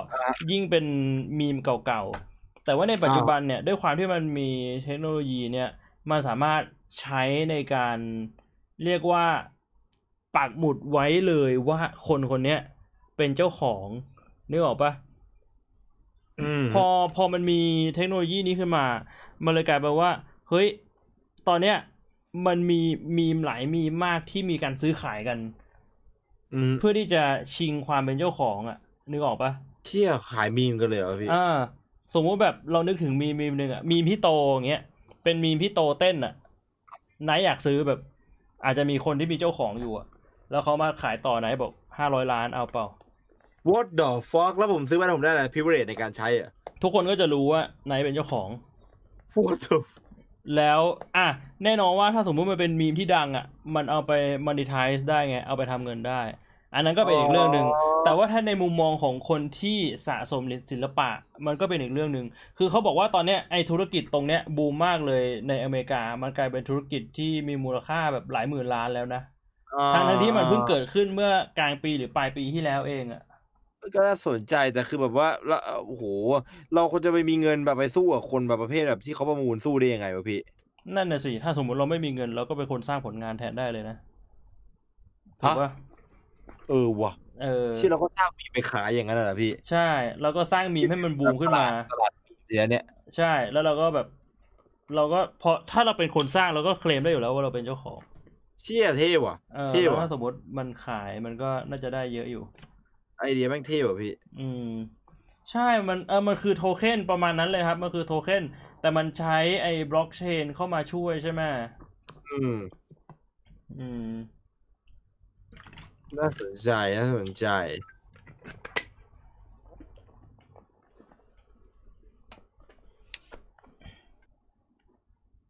คิดยังไงกับผลงานศิลปะกล้วยแปะสกอตเทปมูลค่า สามจุดหก ล้านบ้างครับอ๋อไอ้เชี่ยนั่นผมเห็นอยู่ผมเห็นอยู่ผมเห็นอยู่นานแล้วนะอันเนี้ยแล้วแล้วกล้วยมันไม่เน่าเหรอหรือว่ากล้วยมันก็เน่าไปจำไม่ได้เหมือนกันผมจำได้แค่ตอนนั้นมันแบบดังในนายแก๊กขึ้นมาเฉยๆอ่ะอืมก็เป็นกล้วยแปะสกอตเทปพี่กล้วยกล้วย that that that's a bananaจริงๆมันคือกล้วยที่เอาไปแปะแผลแล้วมีสกอตเทปมาแปะอีกทีหนึ่งเพื่อให้กล้วยอยู่ที่แผลแล้วพอแผลหายก็ดึงกล้วยกับสกอตเทปออกมาแล้วก็สกอตเทปก็ยังแปะกล้วยอยู่แล้วก็เอามาขายอ่ะ What the fuck พี่มีคนกินไปก่อนเหรอมีคนกินกล้วยไปก่อนแล้วกินไปก่อนขายหรือกินไปหลังขายอย่างว่าใช่เหรอเหี้ยเนี่ยหน้านี้ผมจำไม่ได้เลยผมจำผมจำแบบไม่ไม่ได้ว่ามันมีอะไรแบบที่เป็นนั่นนะตอนนี้บ้างครับเชี่ยหลอนสัตว์ถ้าสมมติว่าเป็นแบบกินไปแล้วด้วยนะอย่างหลอนเลยเขาขายคอนเซปต์ครับคอนเซปต์อะไรอ่ะนั่นดิมันคือคอนเซปต์อะไรฮะ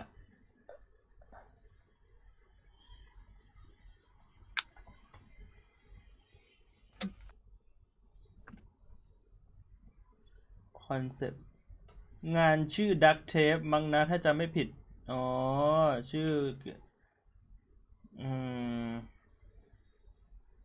ผมอยากรู้ว่ามัน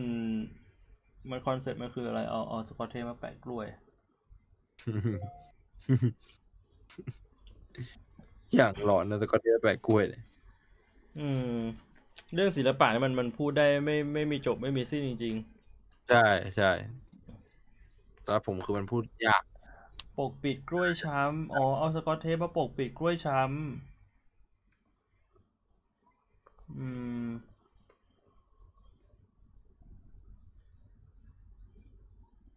ซื้อคอนเซปต์ สามจุดหก ล้านแล้วก็กินกล้วยซื้อคอนเซปต์ สามจุดหก ล้านแล้วก็กินกล้วยอ่ามันอย่างเท่มันค่อนข้างที่จะแบบว่าคือถ้าถามถ้าถามรีแอคชั่นแรกของผมเลยผมก็คงบอกว่าปัญญาอ่อนอืมแต่ถ้ามองลึกไปกว่านั้นมันก็น่าจะปัญญาอ่อนขอมีความชอบนะพี่ห้ามไม่ได้ความชอบเป็นเรื่องที่แบบว่าชอบไปได้เข้าไม่ถึงอ่ะมันผมถึงได้บอกไงว่ามันมันเถียงยังไงมันก็ไม่มีทางจบใช่ถ้ามีเงินเยอะเขาทำอะไรมันก็ยังทำได้เปลี่ยนกล้วยทุกสามชั่วโมงแล้วแล้วกาวที่สกอตเทปมันหายไหมแล้วต้องเปลี่ยนสกอตเทปด้วยหรือเปล่าเทีย the fuck พี่ไม่มีความเป็นศิลปะ ผมผมก็คงจะไม่มีความเป็นศิลปะมั้งแล้วที่ไม่มีกล้วยการที่เราไม่มีความเป็นศิลปะถือว่าเป็นศิลปะอีกแขนงหนึ่งหรือเปล่าเชี่ยอ่าถ้าคุณบอกว่าศิลปะไม่มีขอบเขตการที่ผมบอกว่าไอ้สกอตเทปแปะกล้วยนี่มันปัญญาอ่อนเป็นศิลปะหรือเปล่าอ้าวหิวแล้ววะผมอยากกินกล้วยพี่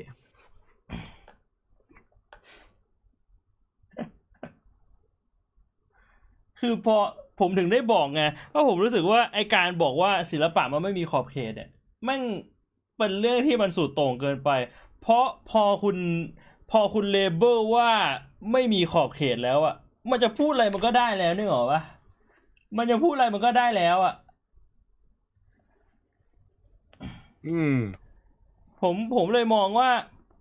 สุดท้ายแล้วมันควรจะมีกรอบถึงแม้ว่ากรอบมันจะใหญ่มากๆแต่ว่ามันมีกรอบไว้มันก็ดีกว่าการที่แบบมันมันฟรีทุกอย่างอืมเออจริงเออสมองผมแม่งแบบสมองผมตอนนี้มันหลุดไปแล้วพี่เปิดออกมาแล้วไปแล้วทำไมง่วงเหรอหรือว่าอะไรมันมันมันหัวผมมันคิดอะไรไม่ออกนอกจากกล้วยเลยพี่ผมตอนนี้ถ้าแบบแหวกหัวผมมามันมันแบกเกาข้างหลังพี่เลยนั่นอะคือมันสมองผมอะมันเป็นสมองมันจะเป็นแบบยุบๆเป็นรอยๆยักๆใช่ป่ะอันนี้เป็นรอยกล้วยคือตอนนี้ผมนึกอะไรไม่ออกนอกจากมีแบบ go back I want to be monkey ตุ้งตุ้งตุ้งตุ้งตุ้งตุ้งตุ้งตุ้งตุ้งตุ้งรู้ละรู้ละคือแบบผมไม่รู้พี่พี่พี่ได้ดูไอไอไออนิเมะไอ้นั่นยังพี่ไททันอะไม่ได้ดูอนิเมะไม่ได้ดูมันจะมีคนทำแบบอนิเมะมันจะมีคนทำแบบตัดตัดฉากในอนิเมะมาโดยเฉพาะฉากทุกอันที่มันเป็นบีสไททันอ่ะเออเป็นเป็นไททันสัตว์อ่ะแม่งยาวมาทำแบบเนี้ยบีสไททันบัดฮีวอนตะโกแบ็กทูมังกี้แล้วมันมันจะมันจะมีหน้าตอนที่ไอไททันสัตว์มันทำหน้าอย่างเงี้ยแล้วมันก็แบบทำหน้ามันตัดหน้านั้นมาแล้วก็ใส่เสียงในหัวผมอะแล้วมันเอาออกไม่ได้เลยพี่มันเอาออกไม่ได้จริงอะเอาเนี้ยเจ๋อ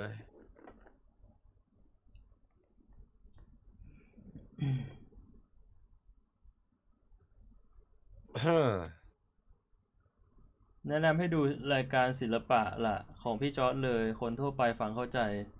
อืมเอาจริงศิลปะเป็นอย่างนี้ที่ผมไม่อยากเข้าใจนะเออผมผมแค่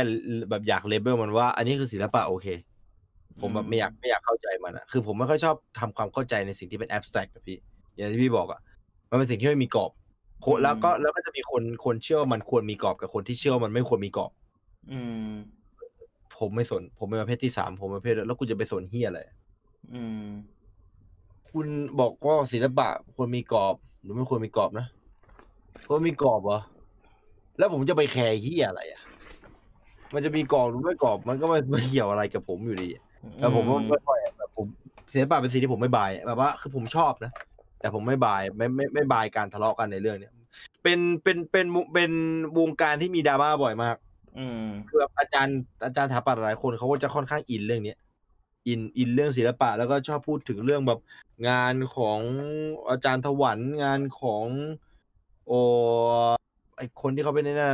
ศิลปินแห่งชาติหลายๆคนนี้คือใน A-bac ก็มีศิลปินแห่งชาติอยู่ด้วยพี่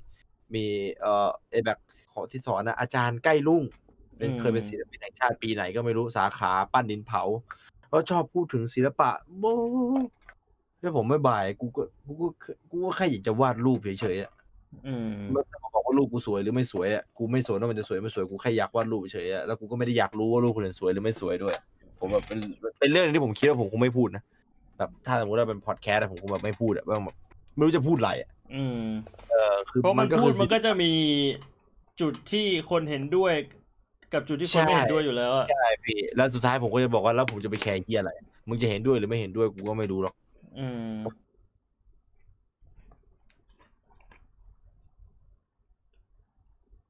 เป็นแบบหัวข้อที่ผมข้ามบ่อยเวลาคนพูดถึงเสียป่ะพวกผมข้ามแบบไม่ว่าจะเป็นใครที่ผมชอบก็แล้วแต่นะเป็นช่องที่ผมดู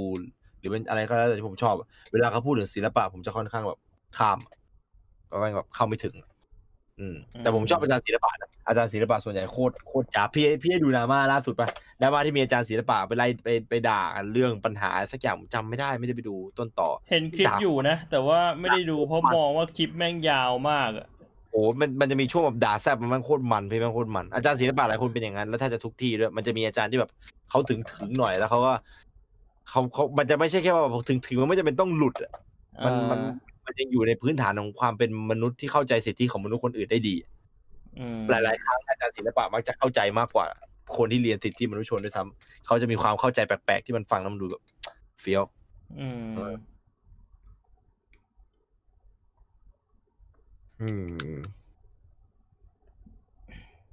คณะที่พยายามจะเก็บงานของนักศึกษาอาจารย์เรียกมาด่าเพราะไม่เคารพศิลปะอ่าที่ที่วาดรูปเกี่ยวกับอ่านั่นใช่ไหมฮะอ่าเรื่องเรื่องเรื่องประเด็นประเด็นเซนซิทีฟเรื่องสถาบันผมไม่แน่ใจเหมือนกัน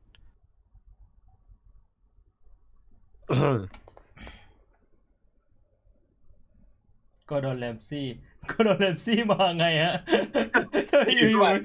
อยู่มีก็โดนแรมซี่มาท่ามกลางคำพูดที่ว่าแบบคอมเมนต์ศิลปะร้อยคอมเมนต์นะอยู่มีอันตรงกลางผมว่าก็โดนแรมซี่นี่แหละคือศิลปะนี่คือศิลปะก็โดนแรมซี่ผมชอบผมชอบผมชอบก็แรมซี่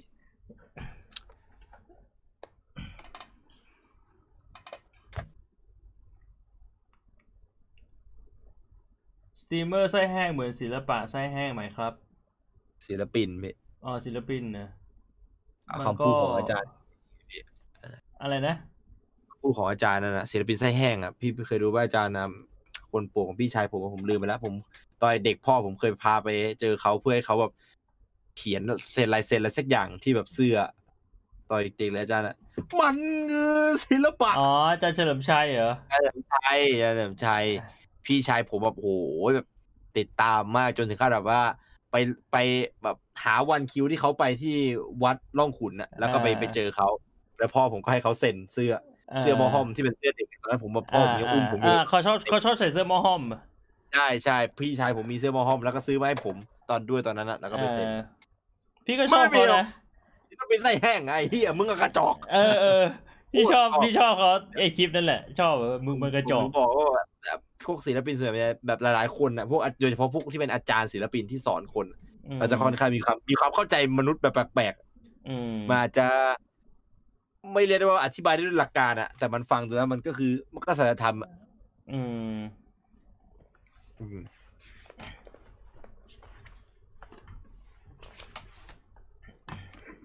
ถ้าออกแบบแบบออกแบบถ้าออกแบบกล้วยได้เหรออยากให้กล้วยเป็นรูปแบบไหนผมอยากได้กล้วยบูมแมลงครับอยากได้กล้วยทรงสี่เหลี่ยมอ่ะที่อยากกล้วยสี่เหลี่ยมมันคงจะแปลกหน้าดูอ่ะอืมผมอยากได้กล้วยบูมแมลงเพราะผมชอบบูมแมลงมากตอนเด็กผมปาบูมแมลงบ่อยมากแล้วมันชอบบินมาตีคิ้วแตกอ่ะเชี่ยอย่าปาบูมแมลงอีกเลยวะ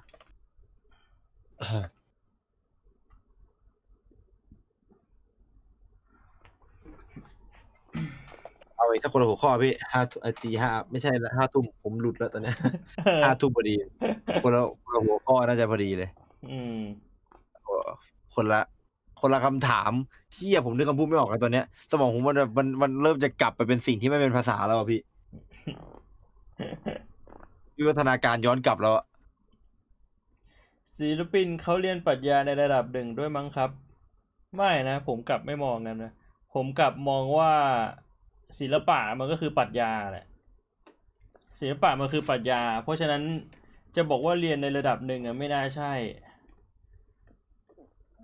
การศึกษาศิลปะก็น่าจะเป็นการศึกษาปรัชญาแหละจริงๆแล้วในมุมของผมอ่ะอืมอืมอืม make sense พี่ make sense อืมมันเหมือนมันแค่เป็นการมองเหรียญคนละด้านอ่ะอ่ามองอีกด้านหนึ่งก็บอกว่าอันนี้คือศิลปะมองอีกด้านหนึ่งก็บอกว่าอันนี้คือวิชาความรู้คือปัญญาอืม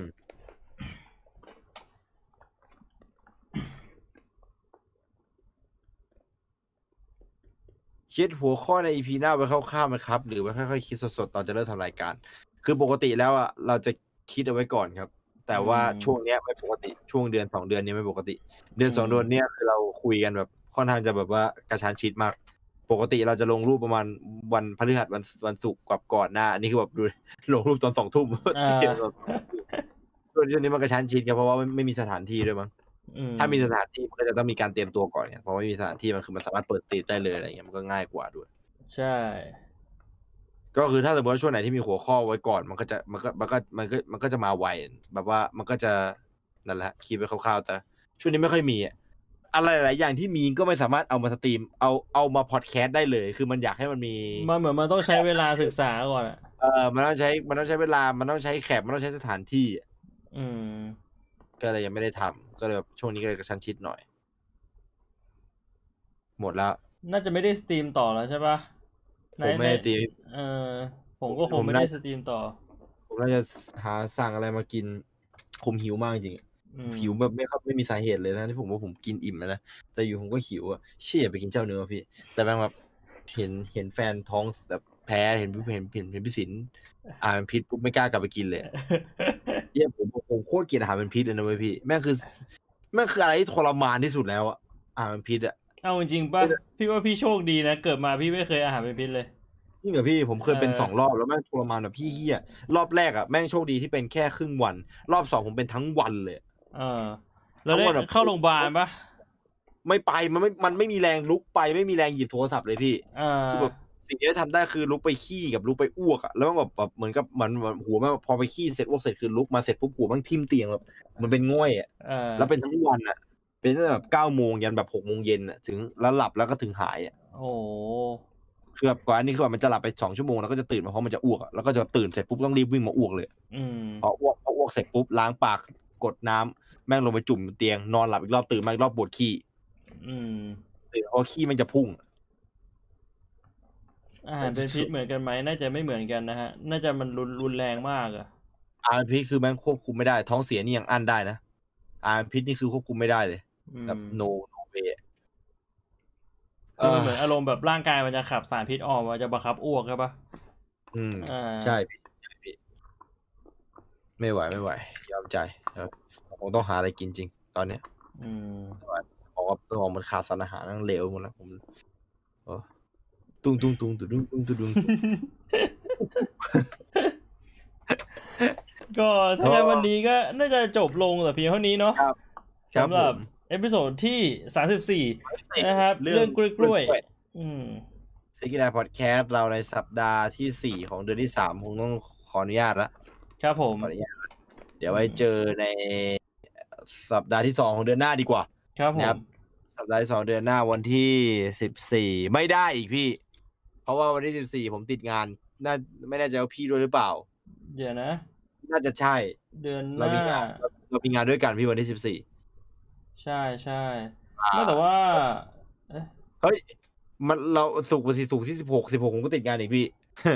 มันเป็นเก้ากับยี่สิบสามได้นะจริงๆเออว่ามันเก้ากับยี่สิบสามได้เอ้ยโชคดีว่ะมันก็มันเก้ากับยี่สิบเก้ากับยี่สิบสามเหรอเก้าได้พี่เออยี่สิบสามติดป่ะ